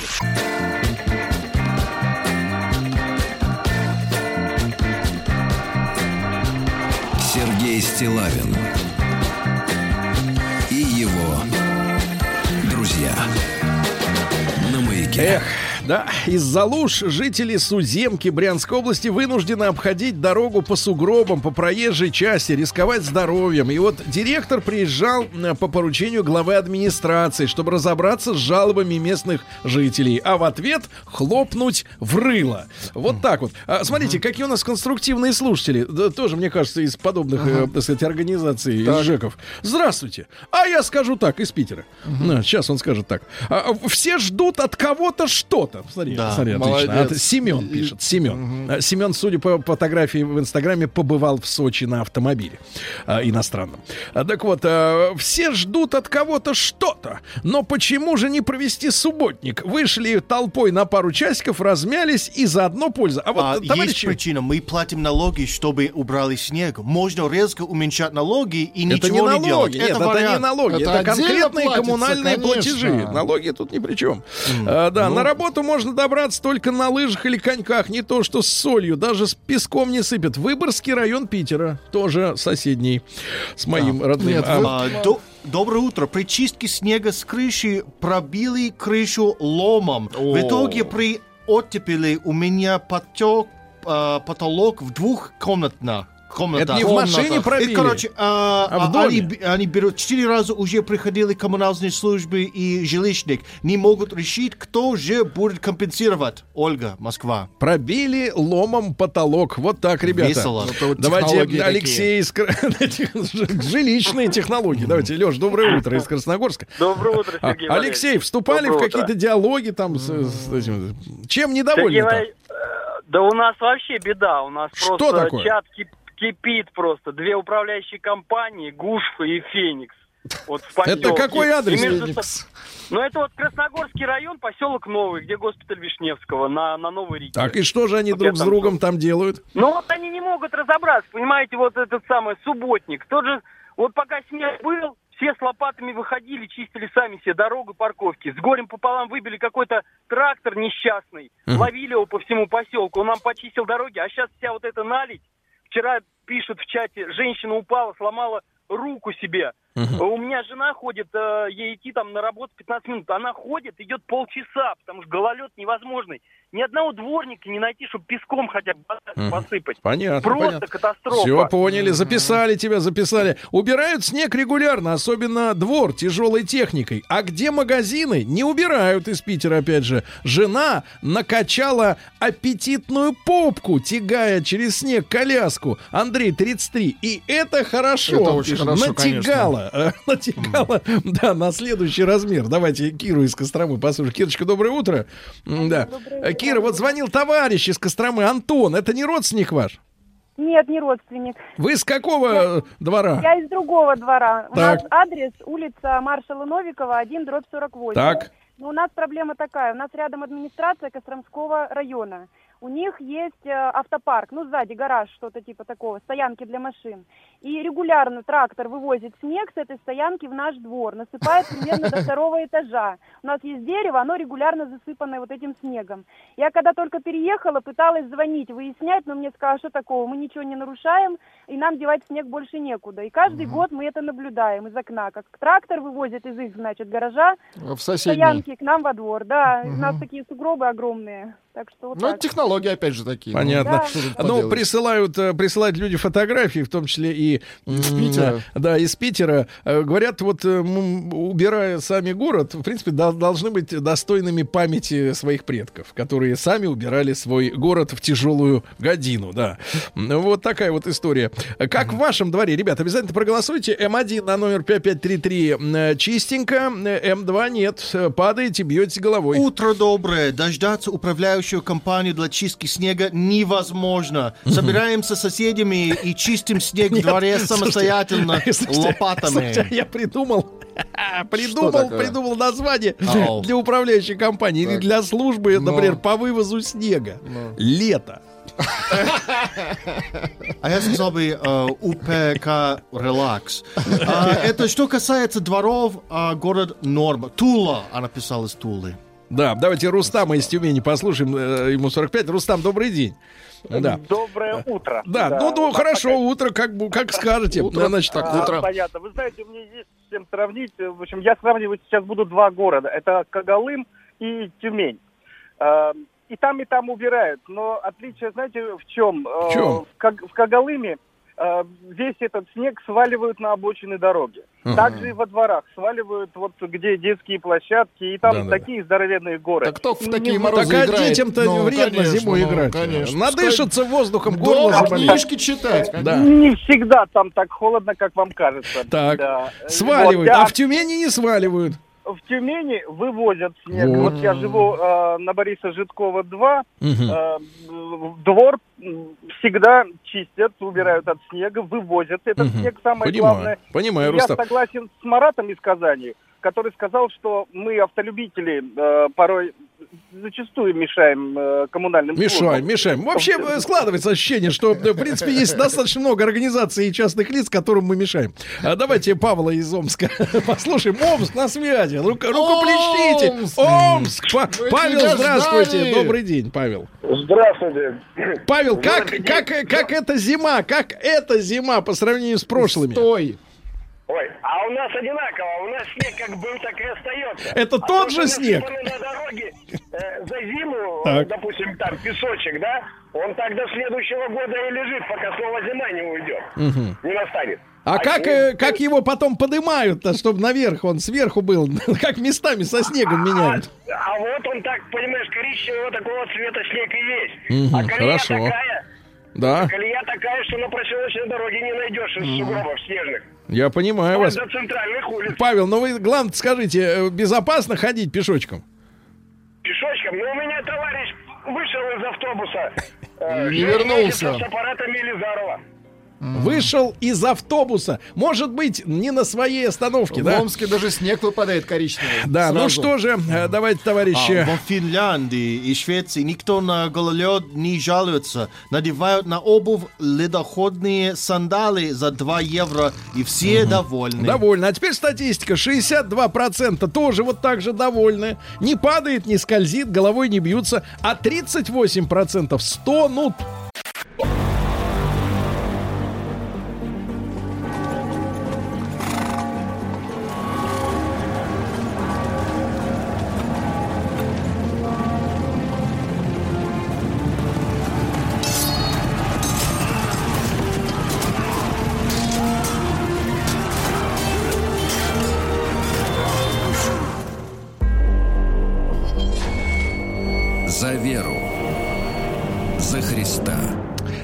Трудно с этим поспорить. Дорогие друзья, наш проект продолжается. Дмитрий Алексеевич Гутнов в студии. Дмитрий Алексеевич, доброе утро. Доброе утро. Профессор Московского государственного университета имени Михаила Васильевича Ломоносова, доктор исторических наук. Ну и сегодня большой разговор о Мальтийском ордене. Эта организация и сегодня существует. На слуху, да. да. И, и говорили, что в свое время... Михаил Сергеевич Горбачев приплывал на военном... Ну, вообще-то говоря, Павел Первый был семьдесят вторым гроссмейстером этого ордена, и а. с тех пор у нас от мальтийцев кое-чего осталось. В общем, это не самые для нас как бы чужие люди, в отличие от тевтонцев и тем более тамплиеров. Значит, вот поэтому о них сегодня поговорим, тем более есть заявка уже у меня на это. местный дьячок местной церкви, наш священник, значит, с которым я регулярно раскланиваюсь по пути, так сказать, к метро, сказал, ну, ну можно что-нибудь про наши Палестины? Mm-hmm. А я все время начинаю наши рассказы про Иерусалим. Мы уже... и, и, и сегодня мне придется опять начинать с этого же. Значит, еще за, до, за некоторое время до крестовых походов а, некий купец из города Амальфи, итальянского, Маура, организовал э, в Иерусалиме странноприимный дом. Странноприимный дом — это некая помесь нашего, э, нашей гостиницы, хостела и даже госпиталя. Он вообще хоспиталити назывался как бы. Uh-huh. А, там э, в, в этом учреждении принимали паломников, давали им кров, пищу, и в случае необходимости обеспечивали э, охрану, потому что они прибывали морем через Акру, и, мы уже говорили, подвергались постоянным там грабежам, э, и лечили их. В связи с этим, как бы вокруг этого госпиталя образовалось, ну, такое сообщество полумонашеское, полурыцарское. Рыцари помогали э, в охране, а монахи, значит, занимались всем остальным. Э, так возник, э, пожалуй, собственно говоря, первый рыцарский орден в Святой Земле, э, который поначалу получил название «Госпитальное братья святого Иоанна», потому что эти ребята еще построили при своем госпитале часовню для тех, кто вдруг отходит к миру, но и вообще молиться надо. Ну а потом в тысяча сто тринадцатом году э, это, этот орден был как бы официально признан Папой Римским и включал в себя, ну, две половины вроде, и монахов, которые занимались, значит, э, госпиталем э, и презрением, и рыцарей. А сколько их было-то, ну, в целом, порядок? Ну, э, как бы из-за того, что это было еще до крестового похода, поэтому официальная численность не называется. Поначалу, по-моему, это считается, что их было около двадцати человек. Mm. Вот.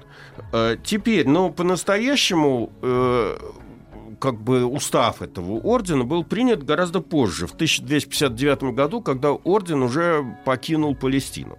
Вот в связи с тем, что э, этот орден ставил перед собой задачи более вот такого презрения и благотворительности, то в отличие от тамплиеров, которые сразу ринулись в бой, и тевтонов, которые тоже были зациклены на, на войне, они поначалу не участвовали вот в активных боевых действиях до тех пор, пока тамплиеры не погрязли в своих ростовщических делах. И, кстати говоря, за несколько лет до падения Иерусалима, а Иерусалим пал под ударами сарацинов в тысяча сто восемьдесят седьмом году, они, тамплиеры, перенесли свою штаб-квартиру на Кипр. Госпитальеры вынуждены были как бы их заменить. То есть больше времени посвящать военным делам и как-то реорганизовать свою военную структуру. А потом, когда сарацины вынудили, значит, крестьян покинуть Иерусалим, то вместе с другими рыцарями других орденов они год или два осаждали вот эту вот самую Акру, взяли ее и на век там обосновались. И... Это где теперь Акра-то это? Ну, это на берегу этого Средиземного а. моря. Это недалеко от Яффы нынешней. Угу. Вот. Теперь. А, ну, затем судьба Акры была довольно печальна. Через сто лет после всех этих дел Акра пала, и крестоносцы, кем бы они ни были, тевтоны, там, эти мальтийцы или тамплиеры покинули Палестину, и, в принципе, уже с тех пор туда не возвращались. Но пути этих орденов оказались различными. О тевтонах мы будем говорить как-нибудь отдельно. Про тамплиеров я уже рассказал. Они, значит, погрязли в этих своих ростовщических делах, в мистике, угу. би- не в бизнесе, в финансах. Вы вот, главное, Дмитрий да. Алексеевич, од- одним предложением ответьте.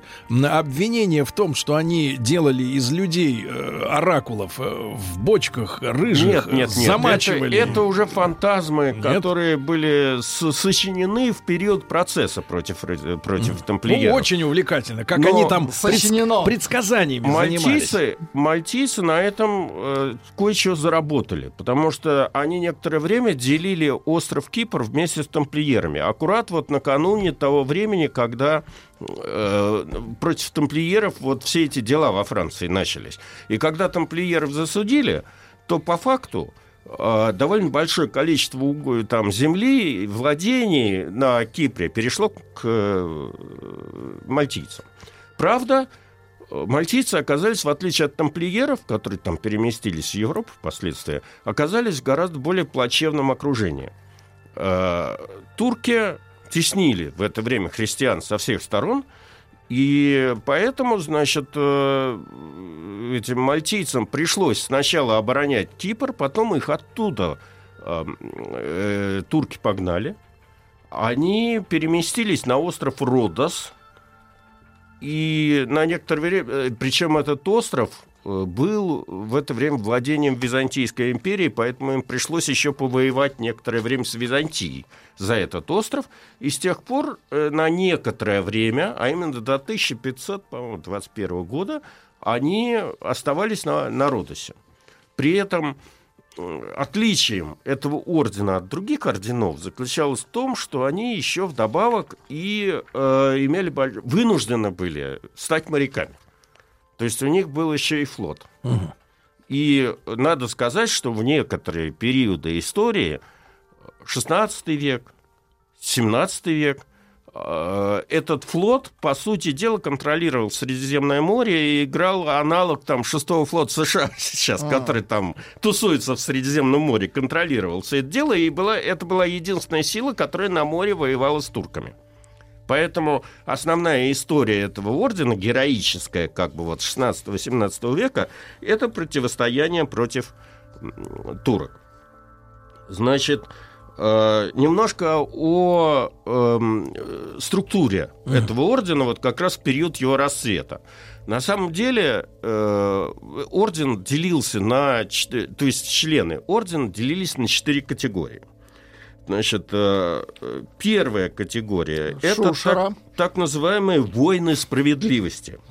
То есть, собственно, рыцари, причем по уставу они должны быть не менее чем в четырех коленах аристократами. То есть mm. это был такой цвет как бы mm. рыцарства, и состоял из знатнейших фамилий Европы. Вторая категория называлась э, капелланы послушания. Это, собственно говоря, э, священники, которые вот, занимались благотворительностью, там, содержанием всех этих больниц, госпиталей и тому подобное. Хотя не, как капелланы, они, их не, не исключалось, их участие в военных Военно. действиях. Угу. Значит, э, третью группу составляли служащие братья, хозяйственно-административный персонал, который занимался, значит, всем этим хозяйством ордена.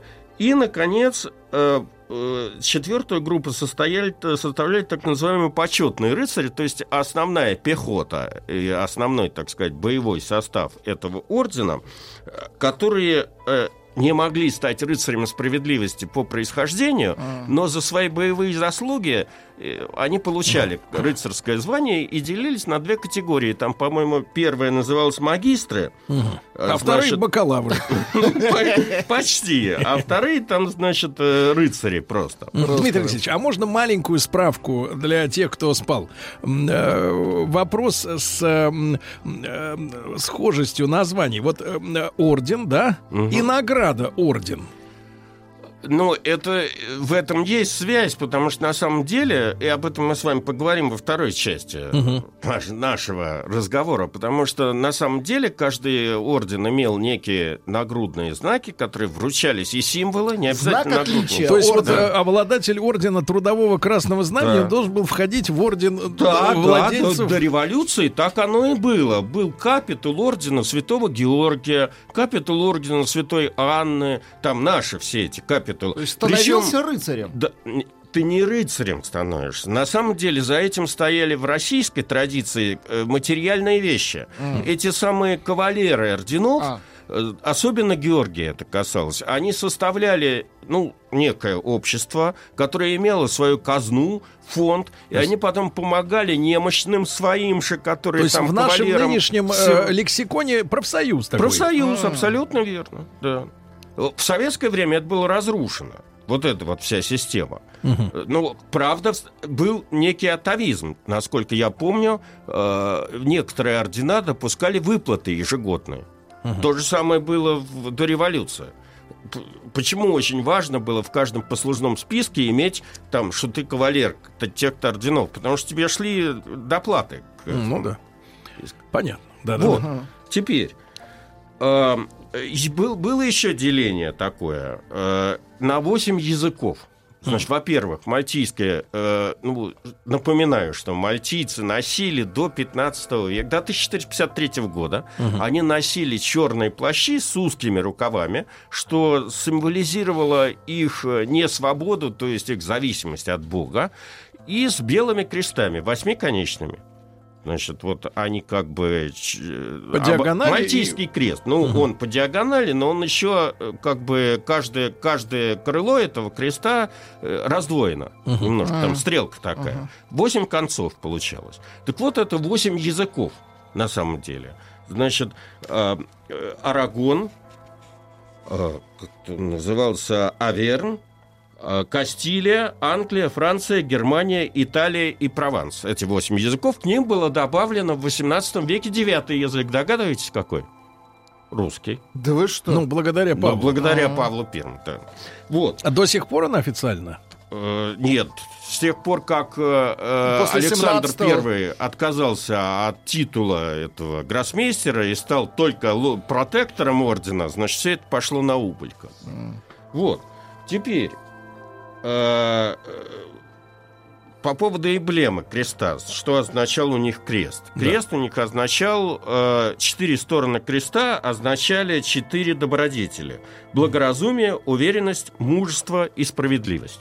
Угу. Ну хорошо. Про восемь концов я буду говорить чуть попозже. Да. Теперь э, турки несколько раз пытались этот орден разгромить. Значит, в тысяча четыреста восьмидесятом году под предводительством великого магистра Пьера де Абессона мальтийцы отразили натиск народа с семидесятитысячной армией турок. А их было? Wow. пять, их было пятьсот рыцарей и пять тысяч пехотинцев. А тех семьдесят тысяч? А тех семьдесят тысяч. Значит, тем не менее, турки собрали через некоторое время, а именно в тысяча пятьсот двадцать втором году, громадный флот. Три, там было, по-моему, что-то такое, семьсот кораблей, и общее количество команды, десанта и там, поддерживающих сил там, составляло что-то такие астрономические цифры.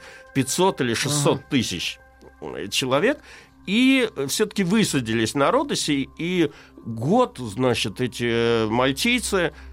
находясь в абсолютном меньшинстве, значит, шестьсот рыцарей и тоже около пять тысяч солдат обороняли остров, но когда силы окончательно иссякли, то вынуждены были вступить с турками в переговоры, ага.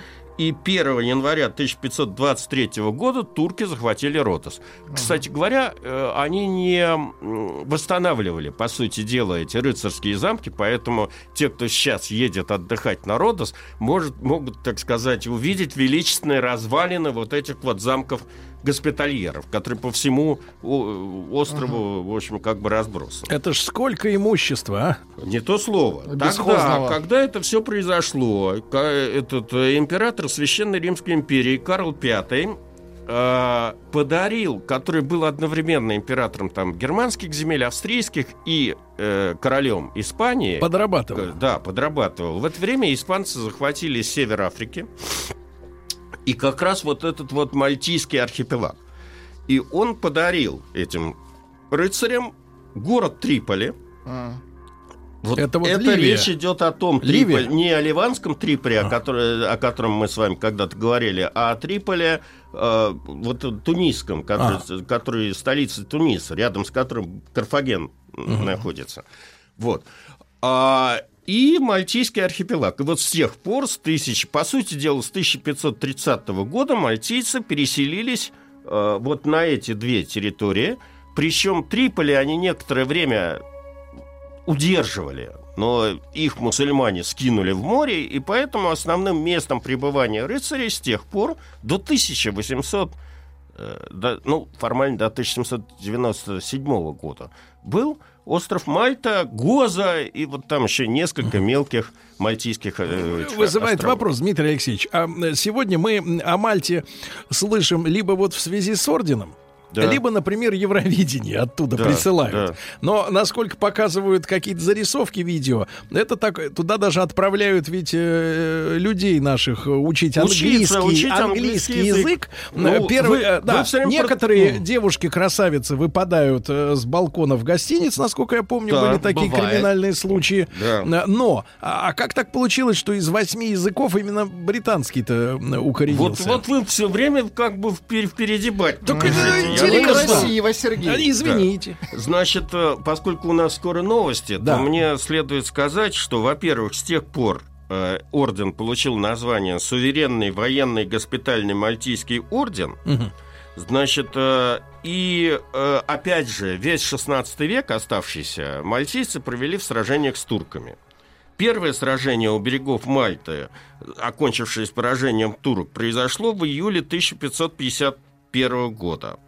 Значит, э, э, но наиболее известным, так сказать, поражением турок было морское сражение седьмого октября тысяча пятьсот семьдесят первого года, когда флот ордена разгромил в сражении при Лепанто турецкий флот. Вот с тех пор авторитет мальтийских рыцарей именно как э, непревзойденных морских э, воинов, воинов угу. он...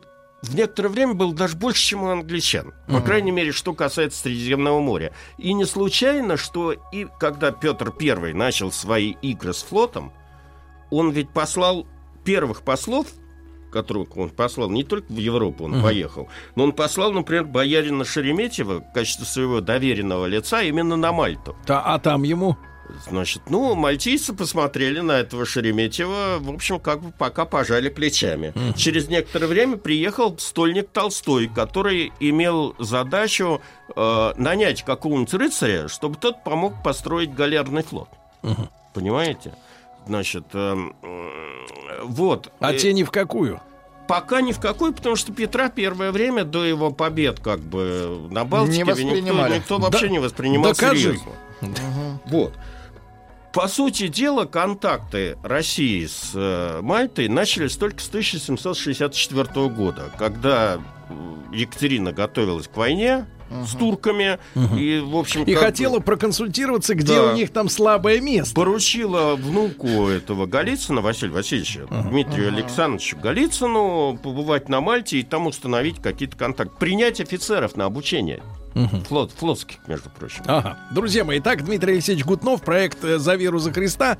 Если не успеваете послушать в прямом эфире на сайте радиомаяк точка ру, в подкастах, в iTunes, когда вам угодно, в любое время. После новостей продолжим.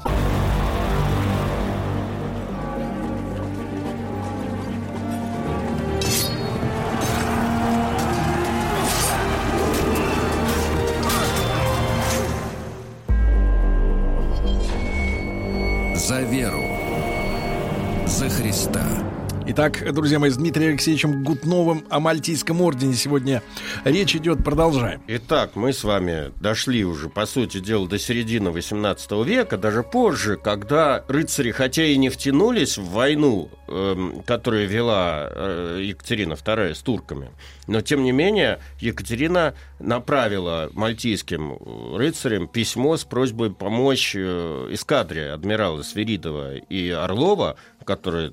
Чесменской бухте в свое время разгромили э, турок. И корабли русские заходили в Мальту, э, на порт, в, в порт Валетте для починки. Угу. Вот следствием этих контактов был обмен посольствами. Появился первый посол России на Мальте. Э, по-моему, он был португалец, маркиз Кавалькаба. Угу. А, значит, соответственно... кто-то из мальтийских рыцарей был взят на службу в России и исполнял еще дипломатические поручения. По-моему, это был рыцарь по фамилии Мазе.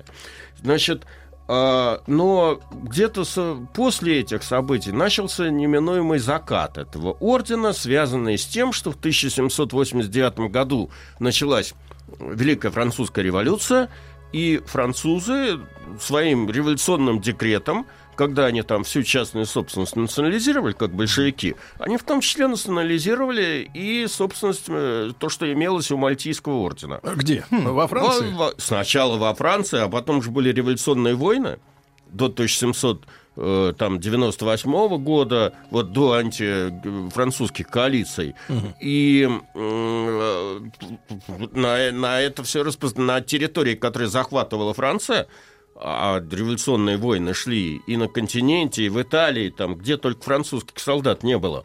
Соответственно, действовали те же законы. То есть, как бы, по сути дела, Мальтийский орден стал терять свои авуары и могущество вместе с этим. И тогда начались переговоры о том, куда бы этому ордену деться. Потому что французы стали стеснить со всех сторон. И с тысяча семьсот девяносто седьмого года пошли переговоры о том, чтобы перебраться в Россию. Целиком? Ну, пока не целиком. Пока как бы разговор шел о такой запасном аэродроме. В конце концов, в тысяча семьсот девяносто седьмом году была подписана конвенция, как было сказано, подписанная с Державным орденом Мальтийским и его э, гроссмейстером об установлении сего ордена в России. Эта конвенция учреждала в России приорат Мальтийского ордена в составе десяти командорств. То есть, грубо говоря, у нас должен был сидеть какой-то наместник Мальтийского ордена и десять представительств в разных частях страны. Это довольно много, учитывая то, что восемь было приоратов всего в Европе. Вот. Ну а потом, собственно говоря, э, в тысяча семьсот девяносто восьмом году орден был захвачен Наполеоном. Спросите меня, как это эти блестящие рыцари и прекрасные вояки сдали свой неприступный орден французам? Как? Наполеон поступил весьма элегантно. Он знал тот пункт устава ордена, по которому рыцари не имели права поднимать руку на христиан. Да. В связи с этим флот Наполеона, флот вторжения, который на самом деле двигался в Египет, это тридцатитысячная армия, которая вместе с учеными, с экспедицией там, научной, которая двигалась в Египет, она по дороге бросила якоря в, пор, ну, в порту Валеты. Угу. Ну и предъявила ультиматум. Значит, чтобы те в три дня, по-моему, там мальтийцы должны были покинуть Мальту. Как покинуть? А как ну, так? Вот, что вот, за ультиматум? Вот так вот. Они объявили его собственность Франции. Так это же это рейдеры. Это рейдерство, ну да, ну, ну, ну. Эффективное рейдерство. А, ну, ну, мы с вами живем примерно в такое же время сейчас. В современном. Когда в современном. Сейчас, сейчас, сейчас начнется примерно то же самое. Да. ООН. Вот. А, ну. Вы пугаете чем-нибудь более страшным. Вот. Неважно. Значит, и вот тогда рыцари стали покидать остров. Куда вы догадываетесь, куда они покидали остров? Они ехали в Россию. В Россию? Для их пребывания в Санкт-Петербурге был выделен... была выделена резиденция, язык не поворачивается, его называли замком мальтийских рыцарей. На самом деле, это Воронцовский дворец. Да. Большой Садовой улице. Вот туда, вот, значит, как бы ехали эти основное руководство ордена. А сколько и человек? Якобы Несколько сот? И якобы туда перевозили э, ценности. Угу. Вот вокруг этих ценностей сколько э, легенд, по-моему, в нашей, так сказать, околонаучной, там, фантастической литературе и кино, кино сколько этих, значит, историй не рассказано. Апогей этого было в восьмидесятом году, когда детский писатель Еремей Парнов написал роман «Ларец Марии Медичи». Он и был экранизирован. Да-да-да. И там, значит, этот самый ошалевший российский советский школьник видел какие-то ларцы с драгоценностями битком и набитые. Вообще битком набитые и тому подобное. На самом деле, конечно, все не так. То есть, грубо говоря, я не, не даю руку на отсечение на, на предмет того, что как, какие-нибудь драгоценности сюда привезены были, но мальтийцы привезли сюда свои реликвии. А реликвии, они были ценны не столько как бы в денежном эквиваленте и в ценности, сколько ценности духовной. И этих реликвий было всего, там, по-моему, три. Это десница, э, то есть рука, отрезанная. Без одной фаланги, без фаланги, там, безымянного пальца и указательного пальца Иоанна Крестителя в раке золотой, эм, э, частицы животворящего хри- креста, о чем я уже распространялся много раз, и э, филемская, по-моему, икона Божьей Матери, византийская икона, очень намоленная и ценная. Угу. И вот, собственно говоря, эти реликвии сначала были расположены в этом самом Воронцовском дворце, потом их Павел Первый, после того, как э, в России собрался капитул этого ордена, э, они в тысяча семьсот девяносто восьмом году на общем собрании, ну, во-первых, э, как бы э, низложили предыдущего э, гроссмейстера, барона э, Гомеша, э, за то, что тот сдал остров без боя, и предложили Павлу Первому стать э, гроссмейстером ордена. Угу. Павел Первый это предложение принял, и вот эти вот реликвии ему были вручены. И вот дальше я хочу развеять все угу. легенды и сказания. Потому что на самом деле, в отличие от Еремея Парнова, знающим людям судьба этих реликвий хорошо известна, и она печальна. Значит, сначала эти реликвии были помещены во внутренние покои этого дворца, Зимнего дворца. Uh-huh. Потом, когда Павел Первый в Гатчине построил здание приората, uh-huh. вы как питерцы должны это знать. Гатчинский дворец? Не Гатчинский дворец, а приора... здание приората этого, дворец приоратский. А теперь они были помещены вот туда. И после этого, уже после революции февральской, они оказались в Павловском дворце. Uh-huh. Вот когда в девятнадцатом году к Петербургу подходил, к да, Петрограду... Немец. Подходил, если бы немец, генерал Юденич. Вот отходя обратно, когда его отбросили, красное, он забрал все эти ценности с собой. Юденич. Юденич. Переправил их в Эстонию. И в конце концов, после сложных там путей, сложными путями, так. эти вещи оказались у Марии Федоровны, вдовствующей императрицы в Дании. В Дании. Так. Она, соответственно, передала эти ценности своей дочери, единственной цесаревне, которая осталась жив, цесаревна Ольга. И то, потому что она на фронте была, угу. когда там все эти события происходили с расстрелом Романова. А, и... Эти ценности переместились сначала в Берлин, угу. потом из Берлина в Югославию, и там их судьба затерялась. Затерялась. После войны э, вот эта вот десница Иоанна Крестителя была обнаружена э, в Черногории, в Цетинском э, э, монастыре мужском. Она была взята на государственное хранение в государственными службами Югославии. По-моему, пока там Югославия была Югославия, она была как бы каким-то образом на государственном хранении. Потом она опять оказалась в Черногории, вот именно в распоряжении этого монастыря. Это единственное, что осталось от этих всех мальтийских как бы сокровищ. И вот в две тысячи седьмом году, по-моему, ее привозили в Россию. И она путешествовала, эта длань, по всей, всей деснице, по, по всей России. Uh-huh.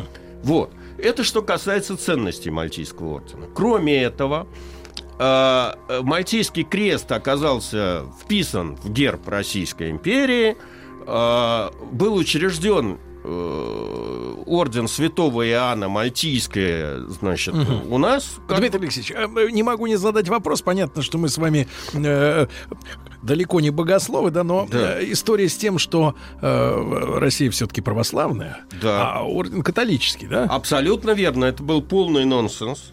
Ага. И, но в условиях войны с э, Францией ага. и вообще как бы со всей э, Европой, э, практически после того, как Павел I себя назначил, и его избрали гроссмейстером, все светские страны независимые, светские государства по тем временам, они признали это решение.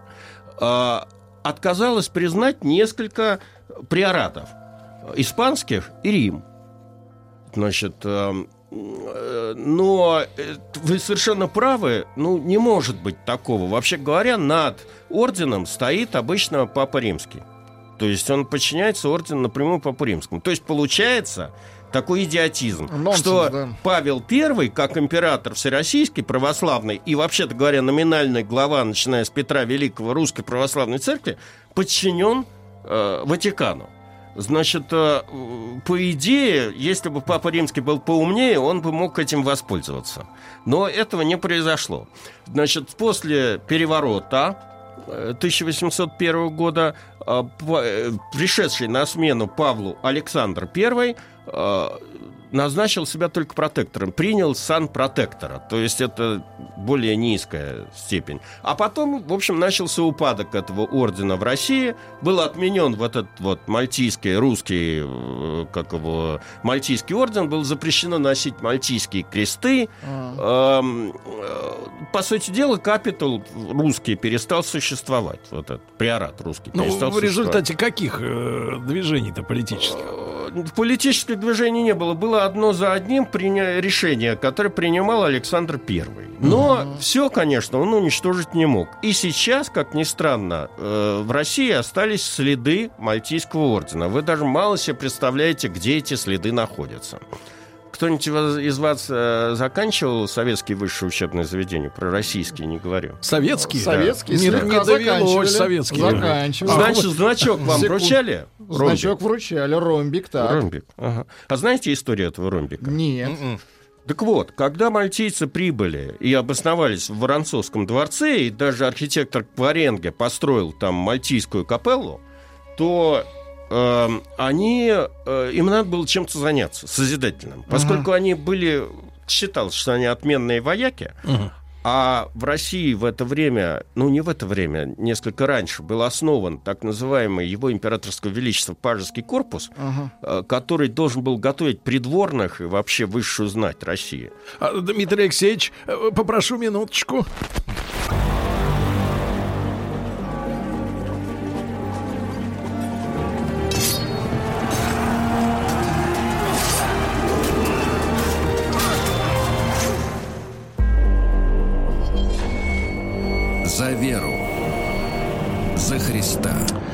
Дмитрий Алексеевич Гутнов, профессор Московского государственного университета, доктор исторических да. наук. Публика ждет про ромбик. Да, ага. так вот, что осталось у нас от мальтийцев? А мальтийцам было поручено воспитывать этих пажей. А, и они их действительно дрессировали, да, там давали курсы вольтежировки, иностранных языков, драки на шпагах, что, танцев. И там, в общем, этих... пажей готовили к придворной жизни и сочетали хорошие манеры с... То есть институт благородных юнцов. Да, благородных он просуществовал пажей. До тысяча девятьсот восемнадцатого года, на самом деле. И там выпущено было огромное количество известных людей. Там, значит, я не буду перечислять, включая атамана Платова, генерала Брусилова. Они все выпускники этого пажеского корпуса.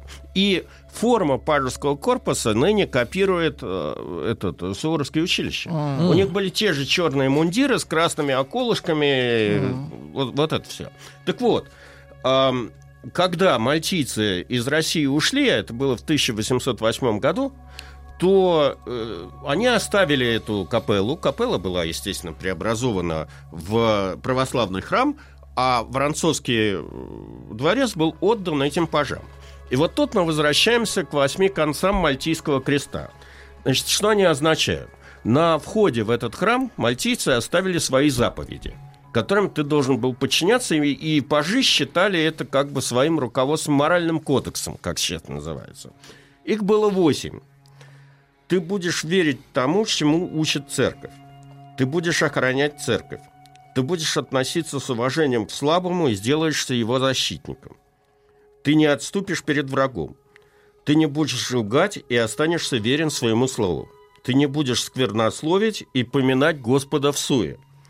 Ты будешь всем благодарен, и ты везде и всюду будешь поборником справедливости, добра против несправедливости и тому подобное. Очень ну, хорошо. Ну, звучит Значит, благородно, да. Благ... Э, когда... По, и, собственно говоря, за окончание пажеского корпуса мальтийцам, этим самым как бы пажам, позволили в качестве знака э, носить мальтийский крестик маленький. Mm. Uh-huh. Э, когда уже в николаевское время Николай Второй, который нет, а, первый. первый, который любил, чтобы все было ранжировано четко, значит, и глядя на мундир офицера, сразу видеть о нем все, начиная с погоны, кончая его образованием, uh-huh. были введены знаки выпускников военных, гражданских и иных учебных заведений, которые представляли из себя вот этот вот синий ромбик uh-huh. с мальтийским крестом, который в зависимости от учебного заведения варьировался. По цветам? То у него там нет. По, то у него наверху корона была, это императорские университеты. То перекрещенные молот, молоточки внизу, uh-huh. это корпус гражданских uh-huh. инженеров и тому подобное. С тех пор прошло много времени. Ну, в семнадцатом корону убрали. Корону убрали. Даже мальтийский крест исчез. Uh-huh. Значит, ну ромбик остался. С тех пор. Ну, сейчас, ясно. Правда, мальтийские кресты восстанавливаются заново, поскольку э, теперь, значит, вот эти вот вещи переданы самим учебным заведениям, и каждый печатает эти значки как, как кто может. Непорядок. И э, кто-то оставил мальтийский крест, кто-то угу. добавил на ромбик еще угу. какие-то безделушки, но вот этот вот угу. ромбик от мальтийского да. креста живет да. и поныне. Дмитрий Алексеевич, а вопрос-то с англичанами не решен? Значит, согласно Амьенскому договору тысяча восемьсот второго года Павел I вел сложный очень переговор, который потом заканчивал Александр. Чтобы англичане, после того, как они должны были взять Мальту, отдали его обратно мальтийцам. Mm-hmm.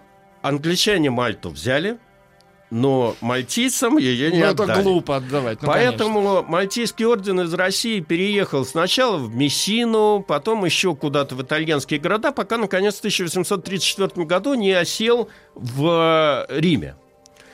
И поэтому, когда мы говорим о Мальтийском ордене, то на самом деле в его владении находится всего несколько зданий По, све- по, по, по свету. Центральный капитул ордена находится в магистральном дворце на Виа Кондотти шестьдесят восемь в Риме. Забивай в Яндекс.Такси. Вот. В Риме. И э, на условиях долгосрочной аренды, аренды на Мальте они арендуют за замок в Сен-Анджело. Поэтому, несмотря на то, что сейчас подданными этого ордена, и вообще он считается государственно образующим, государственно образ... образ... обра... образным э, учреждением, даже не знаю сказать, объединением, и даже имеет свое представительство в ООН, ага. всего граждан Мальтийского ордена, то есть подданных этого ордена, тринадцать тысяч пятьсот человек. В основном это персонал больниц, госпиталей и... Погодите, вообще... так остров-то не имеет никакого отношения? Никакого, никакого отношения, да. абсолютно. То есть арендует он просто там... украден у Мальтийского да. ордена? Да, да. Верните да. ордену и, и находился, остров! И находился Сколько. под властью англичан там чуть ли не до послевоенного угу. периода. Только в тысяча девятьсот девяносто восьмом году парламент Мальты отказал англичанам, то есть заставил их убрать оттуда военно-морскую базу, которая ну, там ну, была. Же. Надо людям вернуть имущество. Но, так сказать, используют английский язык, который с тех пор там стал, в общем, государственным вот. языком. Дмитрий Алексеевич, о настоящей трагедии вы сегодня рассказали. Спасибо огромное, Дмитрий Алексеевич Гутнов, профессор э, и доктор исторических да. наук. Спасибо огромное. До новых встреч. Мне нужен магнитофон заграничный, американский или немецкий? Вот есть очень хороший, отечественный. Спасибо, отечественный подойдет. Заграничный надо изыскивать. Я понимаю, сколько? пятьдесят. пятьдесят? Mm. Ну, возьмите себя в руки. Нужно узнать, нужно привезти. Италия. Да. Брендятина на маяке. Друзья мои, сегодня Рустам Иванович явился на работу в неприлично строгом костюме. Был даже заподозрен, либо, говорят, на похороны идет, либо на повышение. Нет, ну рубашечка не темная, нормально. Встречаемся сегодня, Сергей Валерьевич, сразу после эфира вместе с вами с китайскими товарищами. Вы доброе бы утро. Наушниками Добро... не приминали бы До... прическу, да. а то Добро... гель обратно Добро... не вернется. Доброе утро, друзья, доброе да. утро, Сергей, доброе утро, да. Влад. Очередной выпуск нашей, нашего суперпроекта «Брендятина», в котором мы отправимся в наше с вами... безоблачное, ну, для многих детство.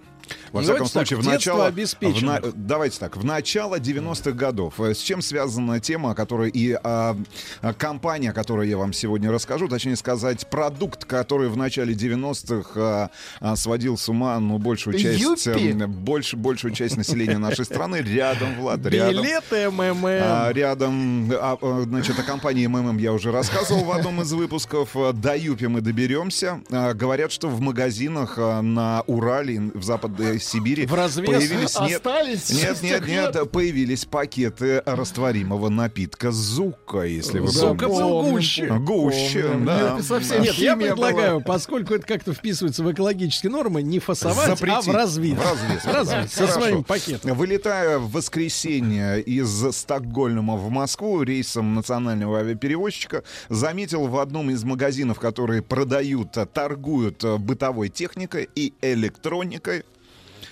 а, как ни странно, а, ремейк оригинальный от компании Nintendo, классической, но уже шестнадцатибитной приставки uh-huh. а, Super Nintendo с двумя джойстиками а, за семь тысяч рублей. Когда? Недорого. Вот, сейчас? Вот, воскресенье. Вы видели? Компания, компания Nintendo выпустила оригинальный ремейк uh-huh. своей одной из самых известных э, приставок. Картриджи? С картриджами, да, да, да, с оригинальными играми и с двумя, внимание, джойстиками. Около а семь тысяч рублей. Подключается по Wi-Fi? Подключается по эйч ди эм ай.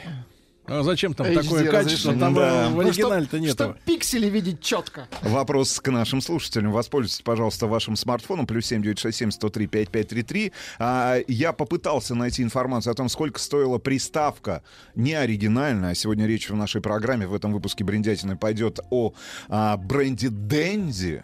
Uh-huh. Денди, а это... Денди приставка, это клон. Это, конечно, ну, это же реплика, не, ори... пос... не оригинальный, uh-huh. не оригинальный, дешевый, дешевый клон, клон оригинальный... оригинальной приставки, которая у Nintendo в конце восьмидесятых, начале девяностых называлась эн и эс или Nintendo Entertainment System. Танчики а... там были, я да. помню. А в российских реалиях, конечно же, Денди. И именно с этой приставки, как мне кажется, у большинства наших слушателей началось знакомство. Слушайте, у меня что-то всплыло. С миром да, видеоигр. Да, да. Ребят, Слушайте, напишите, два, сколько Рустик, стоила приставка два в девяносто третьем, в девяносто четвертом а, Два году. Названия да. игр, которые, значит, вот были в то время. Я, я, я не застал, меня, как бы я уже пошел работать uh-huh. в начале девяностых, но в конце восьмидесятых были Spectrum. А, где это вот, да, Z, да. зет икс, да. зет икс два, Spectrum, наз, два названия игр. Первое — Балдердаш.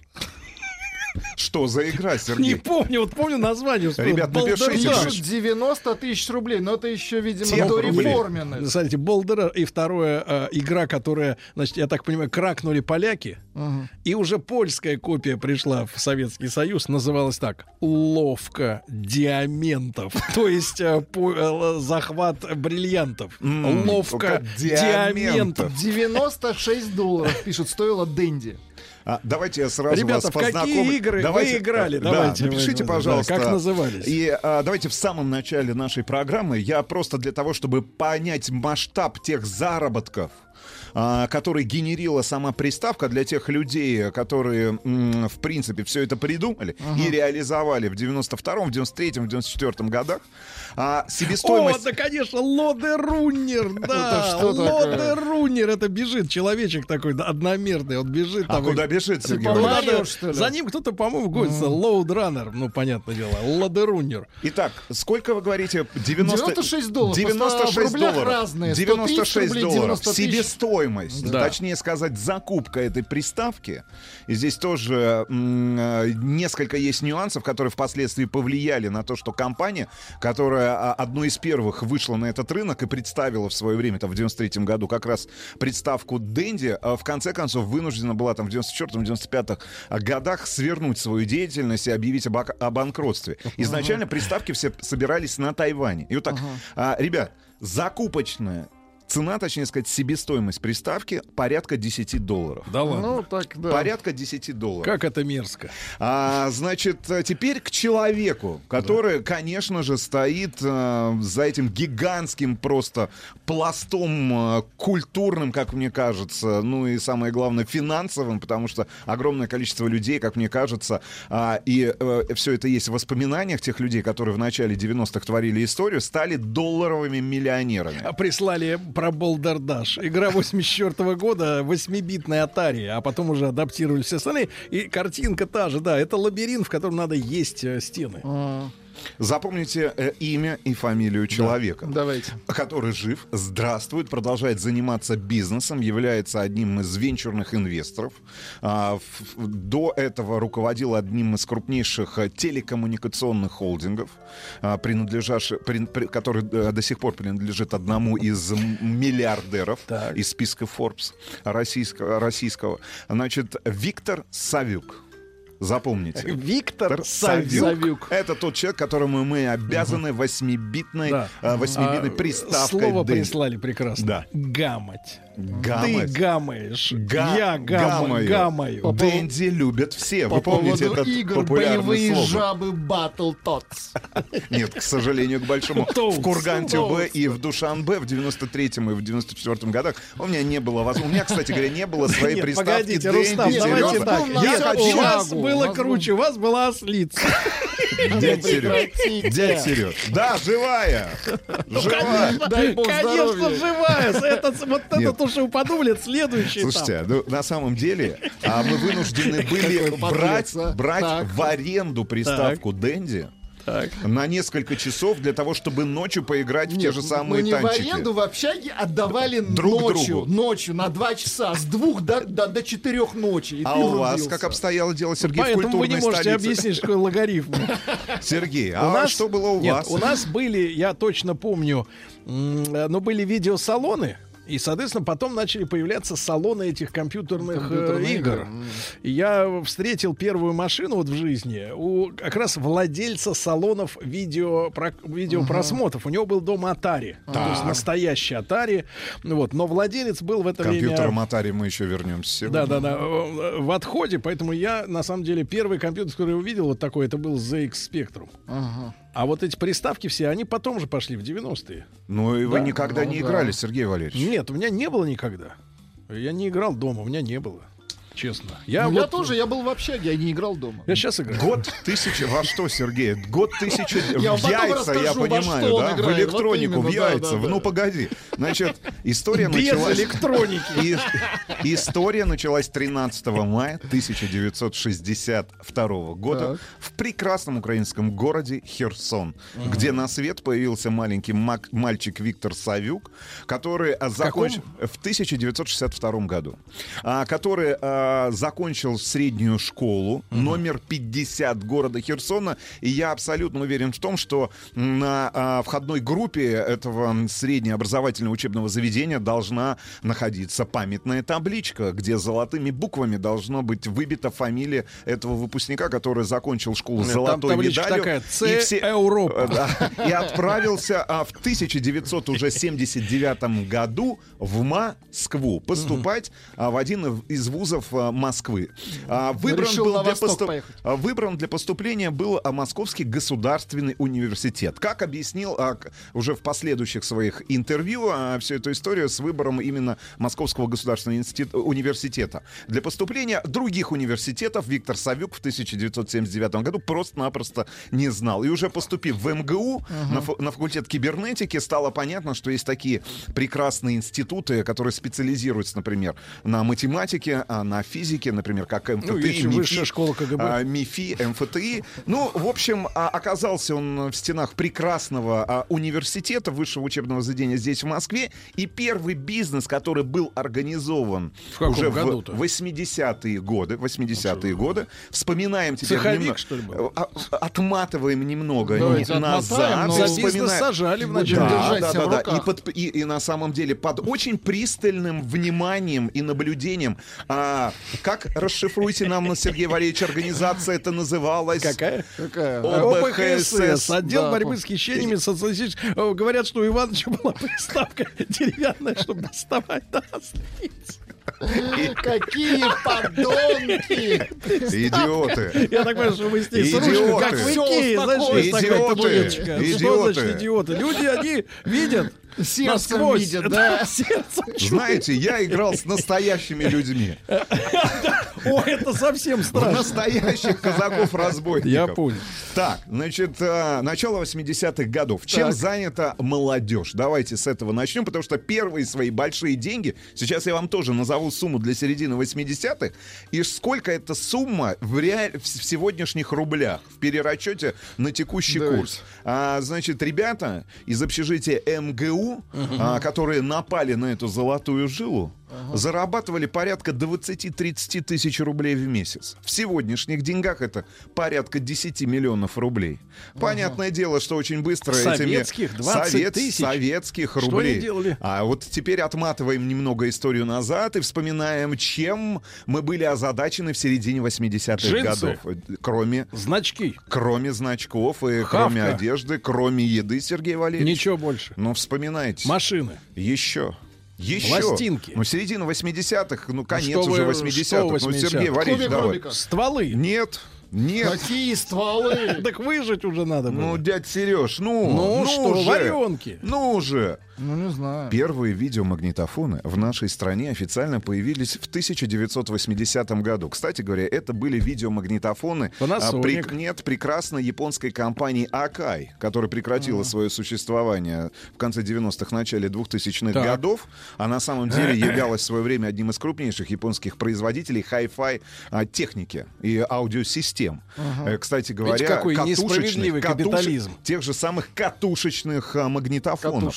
И А по контракту они поставили первую партию, очень большую, приличную партию, как раз а, в медиацентры, которые обслуживали а, Олимпиаду. Олимпиаду в Москве, а, свои видеомагнитофоны. И кроме этой установочной партии была поставлена партия, ну, которая, я так понимаю, была продана для м, значит, чиновников и людей, которые имели возможность прийти, например, в магазин «Березка», угу. показать удостоверение. Еще видеокассету нужно было найти. Да, вот именно на этих самых и видеокассетах ребята из общаги Московского государственного университета и зарабатывали а десятки, десятки тысяч рублей. Значит, говорят, что, кстати, в самом начале они чуть ли не семьсот рублей стоили, эти кассеты. Внимание, дорого, семьсот рублей. сто, давайте к бизнес-модели. Да, для того, чтобы понимать, а, в каких условиях существовал зарождающийся, а, ну, я бы не сказал, что это средний класс. Да нет, нет. Ну, да, зарождающийся советский бизнесмен. А потом уже российские.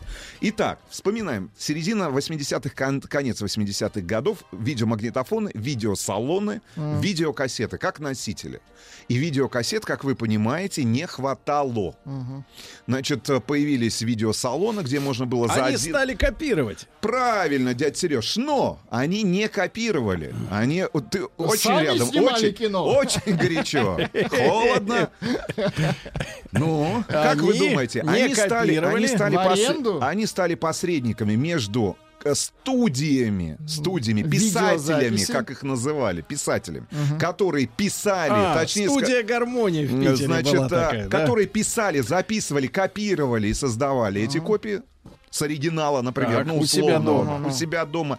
И между теми людьми и видеосалонами, которые покупали. Которые... Но а, ведь нужна была бизнес-модель. Необходимо было, например, а, рынку, который а, требовал, требовал этот продукт, что-то предложить. И знаешь, что появилось? И появились моряки. Нет, Сергей Валерьевич, ребята не были моряками. Нет, ну, они были но... простыми студентами. Простыми но. студентами, ну... Ну, очень-очень простая схема. Не может вот продать, подождите, студия видеозаписи. Кассета ну. стоила сто пятьдесят рублей в розницу для ребят, которые приобретали эту кассету уже. Именно дороже, для конечного, конечного потребителя. Себестоимость, а, в общем, вместе с записью самой кассеты порядка там семьдесят, что ли, рублей составляла. То есть ребята зарабатывали ну, про, почти сто процентов. Ну, они стали выпускать, внимание, каталоги. каталога. И печатать эти каталоги, потому а. что необходимо было разобраться, а что за чё фильм, можно... что можно приобрести. И, соответственно, схема работала следующим образом. Они печатали эти черно-белые, потом цветные каталоги. Вы вспомните, а с видео, помните?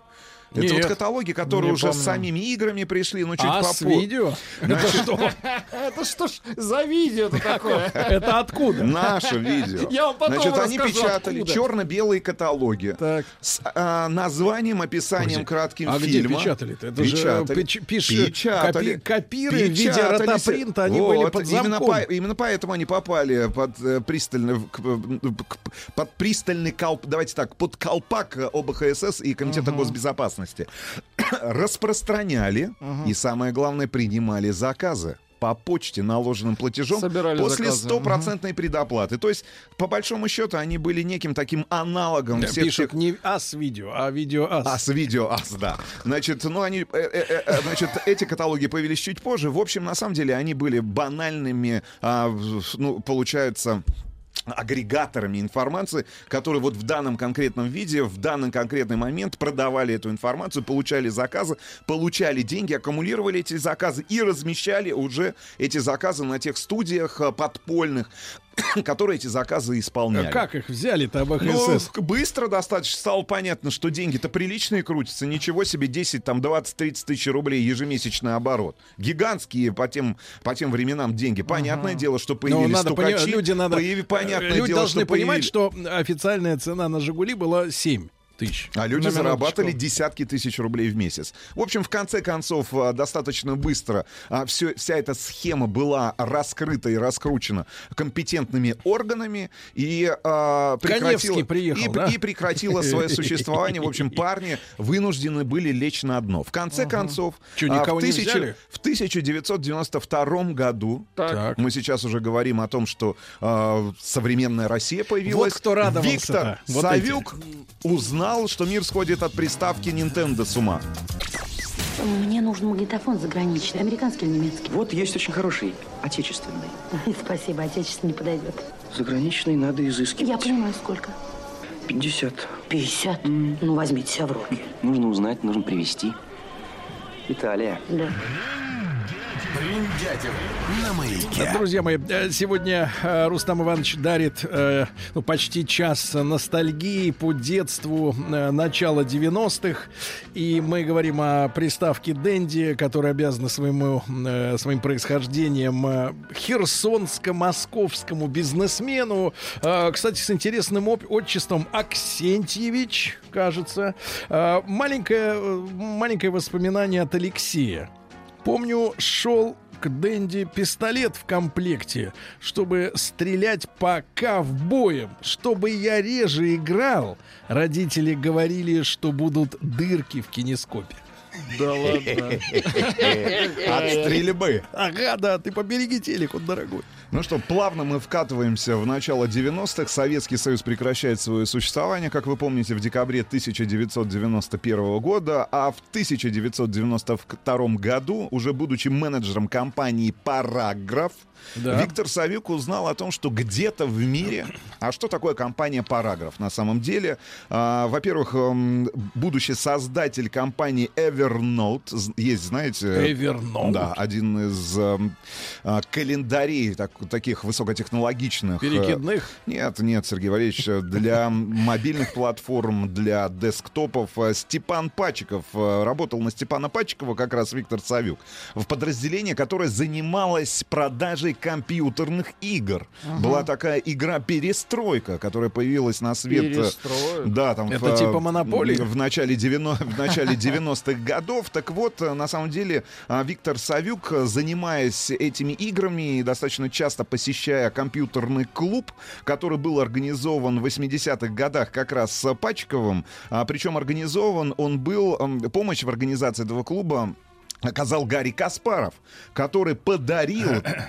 я уж не знаю, на безвозмездной основе или... Вряд ли. Нет, на безвозмездной. пятьдесят компьютеров Atari. Угу. Это, была, это был крупнейший компьютерный клуб на территории Советского Союза и впоследствии на территории уже а, Российской Федерации. В свободное время сотрудники не только играли а, на пи си, но и писали к этим самым персональным компьютерам, к персоналкам игры. Угу. И вот как раз Виктор Савюк пришел в компанию, значит, Степана Пачикова для того, чтобы заниматься продажей. То, чем он умел заниматься.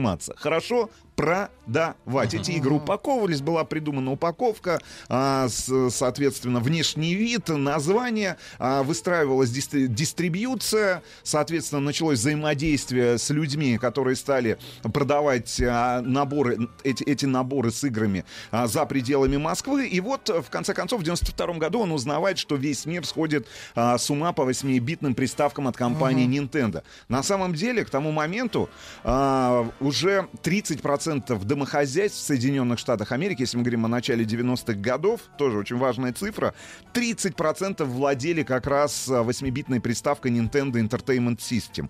А, персональные компьютеры были только у двадцать три процента американцев, а, и почти сорок процентов яп- японских семей, японских домохозяйств были владельцами как раз вот этой развлекательной восьмибитной приставки от компании Nintendo. Кстати говоря, на японском рынке, на родном для себя рынке, компания Nintendo выпускала эти приставки под брендом Famicom. Значит, маленькое уточнение мир... от людей. Да. Люди подгружают сообщения. А вы знаете, что на плазменных телевизорах стрелять по уткам и ковбоям из пистолета не получается? Почему? А вот должен быть либо этот кинескоп, кинескоп. электронно-лучевая трубка. Серьезно? Да, да, вот, говорит, на плазме не получается. К тому моменту, к началу девяностых годов, мировые продажи перевалили за пятьдесят миллионов устройств. Но... Угу. Мы сейчас говорим о североамериканском рынке, о рынке стран Западной Европы, ну вообще разви... а, а, значит, а, а, в экономически развитых странах. Так вот, к девяносто второму году продажи восьмибитной приставки, так. восьмибитной, именно Nintendo Entertainment System, оригинальной, стали постепенно снижаться. Ну, mm. рынок пришел... Новые... Нет, нет, рынок пришел к насыщению, действительно стали появляться шестнадцатибитные приставки. Опять же, представ... PlayStation, она Пред... появился. PlayStation появился чуть позднее, представленный компанией Nintendo. И самое главное, что мир стали наполнять, и вообще рынки, кстати говоря, и американский рынок, и японский рынок, клон дешевые, mm. которые штамповались на заводах, вот на заводах Тайваня. Дешевые клоны как раз оригинальной приставки эн и эс, Nintendo Entertainment System. Так вот, значит, Виктор Савюк пришел к руководителю компании «Параграф», Uh-huh. Степану Пачкову, и сказал: надо заниматься приставками, надо заняться приставками, в этом будущее мы сможем сделать хорошие продажи, заработать отличные деньги, большие деньги. На самом деле Степан в него не поверил, и он вынужден был уйти из компании «Параграф» и обратился к друзьям, которых он хорошо знал, опять же, по торговле видеокассетами, по эм гэ у. Я так понимаю, все они были выходцами или а, бывшими студентами Московского государственного университета, которые организовали компанию «Стиплер». Более того, он обращался Знакомое в компанию. Название. Он обращался Человек в компанию. Пишет, я за Денди ваучер отдал. Более того, он обращался в компанию, которая сегодня занимается, опять же, осталась на рынке, выжила, в тяжелые, пережила эти тяжелые девяностые, старт двухтысячных, смену тысячелетия. Компания, которая сегодня выпускает комплектующие для компьютерной техники Defender. Ага. Знаете, ну да, достаточно да, да, известная да, да. компания. Ну, он пришел и к этим ребятам. Тысячелетие вы, Борис Николаевич. А, значит, а, он обращался и к этим ребятам. Ребята тоже не поверили в то, что можно будет что хоть какие-то, да, что хоть какие-то деньги можно будет заработать на продаже приставок и картриджи к этим приставкам. И, в общем, в конце концов он оказался м, в компании «Стиплер», где ему был выделен, внимание, стол и компьютер, неплохо, и кресло. В общем, таким образом был внутри компании «Стиплер» сформирован отдел. У вас также в кабинете. Сформирован отдел, и отдел по компьютерным играм. Был размещен заказ на тайваньских фабриках.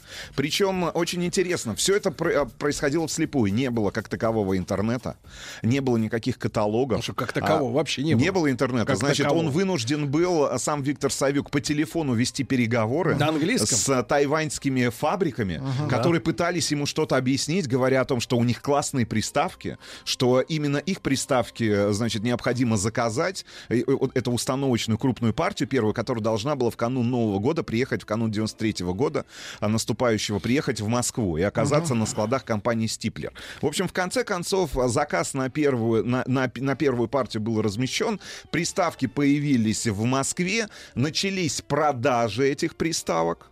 Значит, причем, в, я так понимаю, что ребята смогли договориться с одним из филиалов детского а, мира. Питер центр... пишут, очереди в ДЛТ были. Да-да-да, в, цент... в центре Москвы. Но на старте, мы сейчас говорим про старт продаж, ага. именно про старт продаж. А стало понятно, что не полетел проект, как сегодня модно говорить. Стартап не, не, полетел. не взлетел. Не взлетел. Стали разбираться в причинах. Что же такое? Почему нет тех продаж, на которые рассчитывали люди, которые инвестировали, инвестировали ну, достаточное количество денег? Потому что ну, приставка в закупке, ее надо было, во-первых, оплатить, оплатить э, логистику этого товара до Москвы, там, растаможку этого ага. товара. Там очень интересные нюансы есть. А Тайвань, как мы понимаем, не является частью материкового Китая. Это независимое государство. Uh-huh. Так вот, для того, чтобы снизить стоимость приставки и, например, снизить, э, я так понимаю, акциз и налоги, и э, таможенные платежи на ввоз этой приставки, ребята умудрились получить в Министерстве иностранных дел специальную бумагу, которая фиксировала, что Тайвань является частью материкового Китая. Вот жульё. Политика. Что значит жульё? Большая политика. Нет, ну большая политика. В общем, это а позволит... какая разница? Матери... А для, а для, та... для, для продукции, не которая возилась налог, да, да? Да, да, с Тайваня, был выше налог. Выше ставка, типа вы, вы, выше ставка налога. Короче, ввозят они первую партию, начинают продажи, понимают, что что-то не идут. Начинают разбираться, начинают разбираться с приставкой, uh-huh. и выясняется, что тайваньские поставщики, это к вопросу выбора, что несколько uh-huh. раз сменялись фабрики, на которых размещались заказы, значит, они на самом деле... пошли по пути удешевления той приставки, которая поставлялась на российский рынок. Плохого и, общем, качества. Плохого качества. И, а, я так понимаю, была много только брака. одна плата. Одна mm. плата, которая а, занималась обработкой, собственно говоря, всех процессов а, внутри самой игровой приставки. И, в общем, ну, типа хочешь звук, подтор... хочешь цвет. В общем, подтормаживала. Подтор... В общем, вот а, первые приставки, они на mm-hmm. самом деле действительно были тормозными. К нему огромное количество слушайте, нареканий было. Слушайте, ребята, да. пришла зарисовка, так. и я это вспомнил. Да. Я вспом... и, слушайте, это так Такая ранняя Но... юность, вы не поверите. На Невском проспекте, в помещении театра «Марионетка» на углу с Садовой uh-huh. был организован игровой салон. В витрине театра стояли телевизоры с приставками, uh-huh. а через дырку наружу просовывали джойстик. Точно, можно было поиграть. Играть через витрину, да, и люди стояли на улице и играли в компьютеры, которые стояли там за стеклом. Это очень ностальгично. А как появилось название «Денди»? Как появилось название «Денди», стало понятно. На самом деле, ведь ребята э, прилично рисковали, потому что в, в начале девяностых и не было таких брендов, к которым мы сегодня привыкли, и которые достаточно плотно присутствуют это в нашей... каких не было? В нашей жизни. Например, бренда «Борг».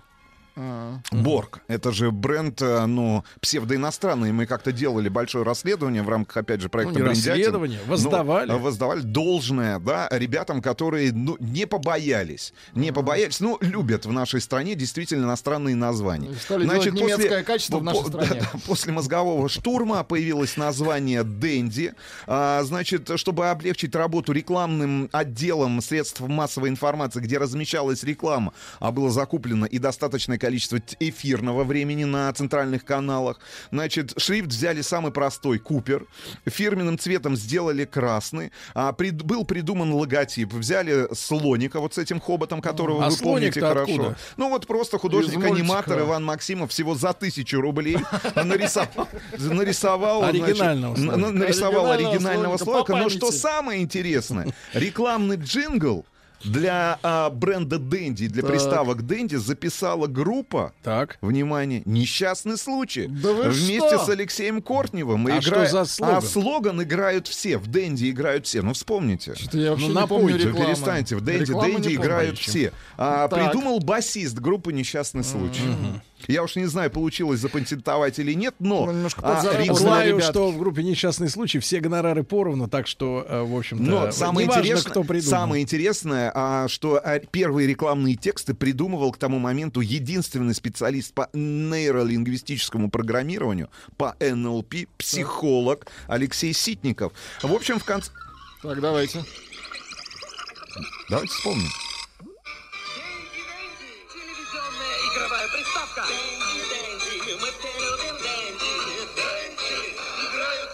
Точно, Кортнев. Вспомнил. Да-да-да-да. Какая шляпа. Итак, двадцать первое декабря тысяча девятьсот девяносто второго года и газета «Коммерсант» на одной из своих полос сообщила буквально следующее. На прошедшей неделе, неделе на склады фирмы «Стиплер» поступили телевизионные игровые приставки «Dendy», которые предлагаются к продаже партиями от ста штук по восемьдесят долларов. При увеличении партии еще на пятьдесят штук скидка составит двенадцать процентов. Ну и в конце концов... Как стал... они выдумали эту цифру двенадцать, интересно. А, в конце концов пристроить удалось первую партию, десять тысяч штук. Первая партия была, которая была ввезена на территорию Российской Федерации. Действительно, продавалась она в филиале ЦУМа на Петровке, в филиале Детского мира. А, было отремонтировано помещение. Ну и у продавцов на самом деле был шок. Они испытали шок, потому что в первый же день эти приставки принесли один миллион рублей прибыли. Ну, того, тот миллион. Тот миллион, тот, тот миллион. А декабрьские, ну, в конце декабря, январские продажи подтвердили гипотезу, что на приставки, а, в принципе, есть спрос в нашей стране. Но вот, как я уже говорил, не было взрывного роста. Как только были устранены недостатки, технические недостатки первой партии, uh-huh. а, вся эта история, конечно же, покатилась, стала набирать обороты, как uh-huh. снежный ком. Ну, но... слушай, я посмотрел информацию по изобретателю. Так. Так. Ну, изобретатель, как бы так сказать, uh-huh. условно, да? Из Европы изобретатель. Да-да-да, говорят. Он в последние годы занимался, например, работал с компанией «Акада». Да, ну, то есть да, это история... Один, один из топ-менеджеров, и, да, один из топ-менеджеров компании «Акада» был, конечно. Давайте, давайте скажем мужчине спасибо за то, спасибо, что он не уехал. Не уехал, остался. Да. Ну, а в конце концов, финансовые проблемы уже, уже именно самой компании «Стиплер» похоронили именно Dendy. Бизнес, связанный Dendy. С приставками «Dendy». Еще больше подкастов на радиомаяк точка ру.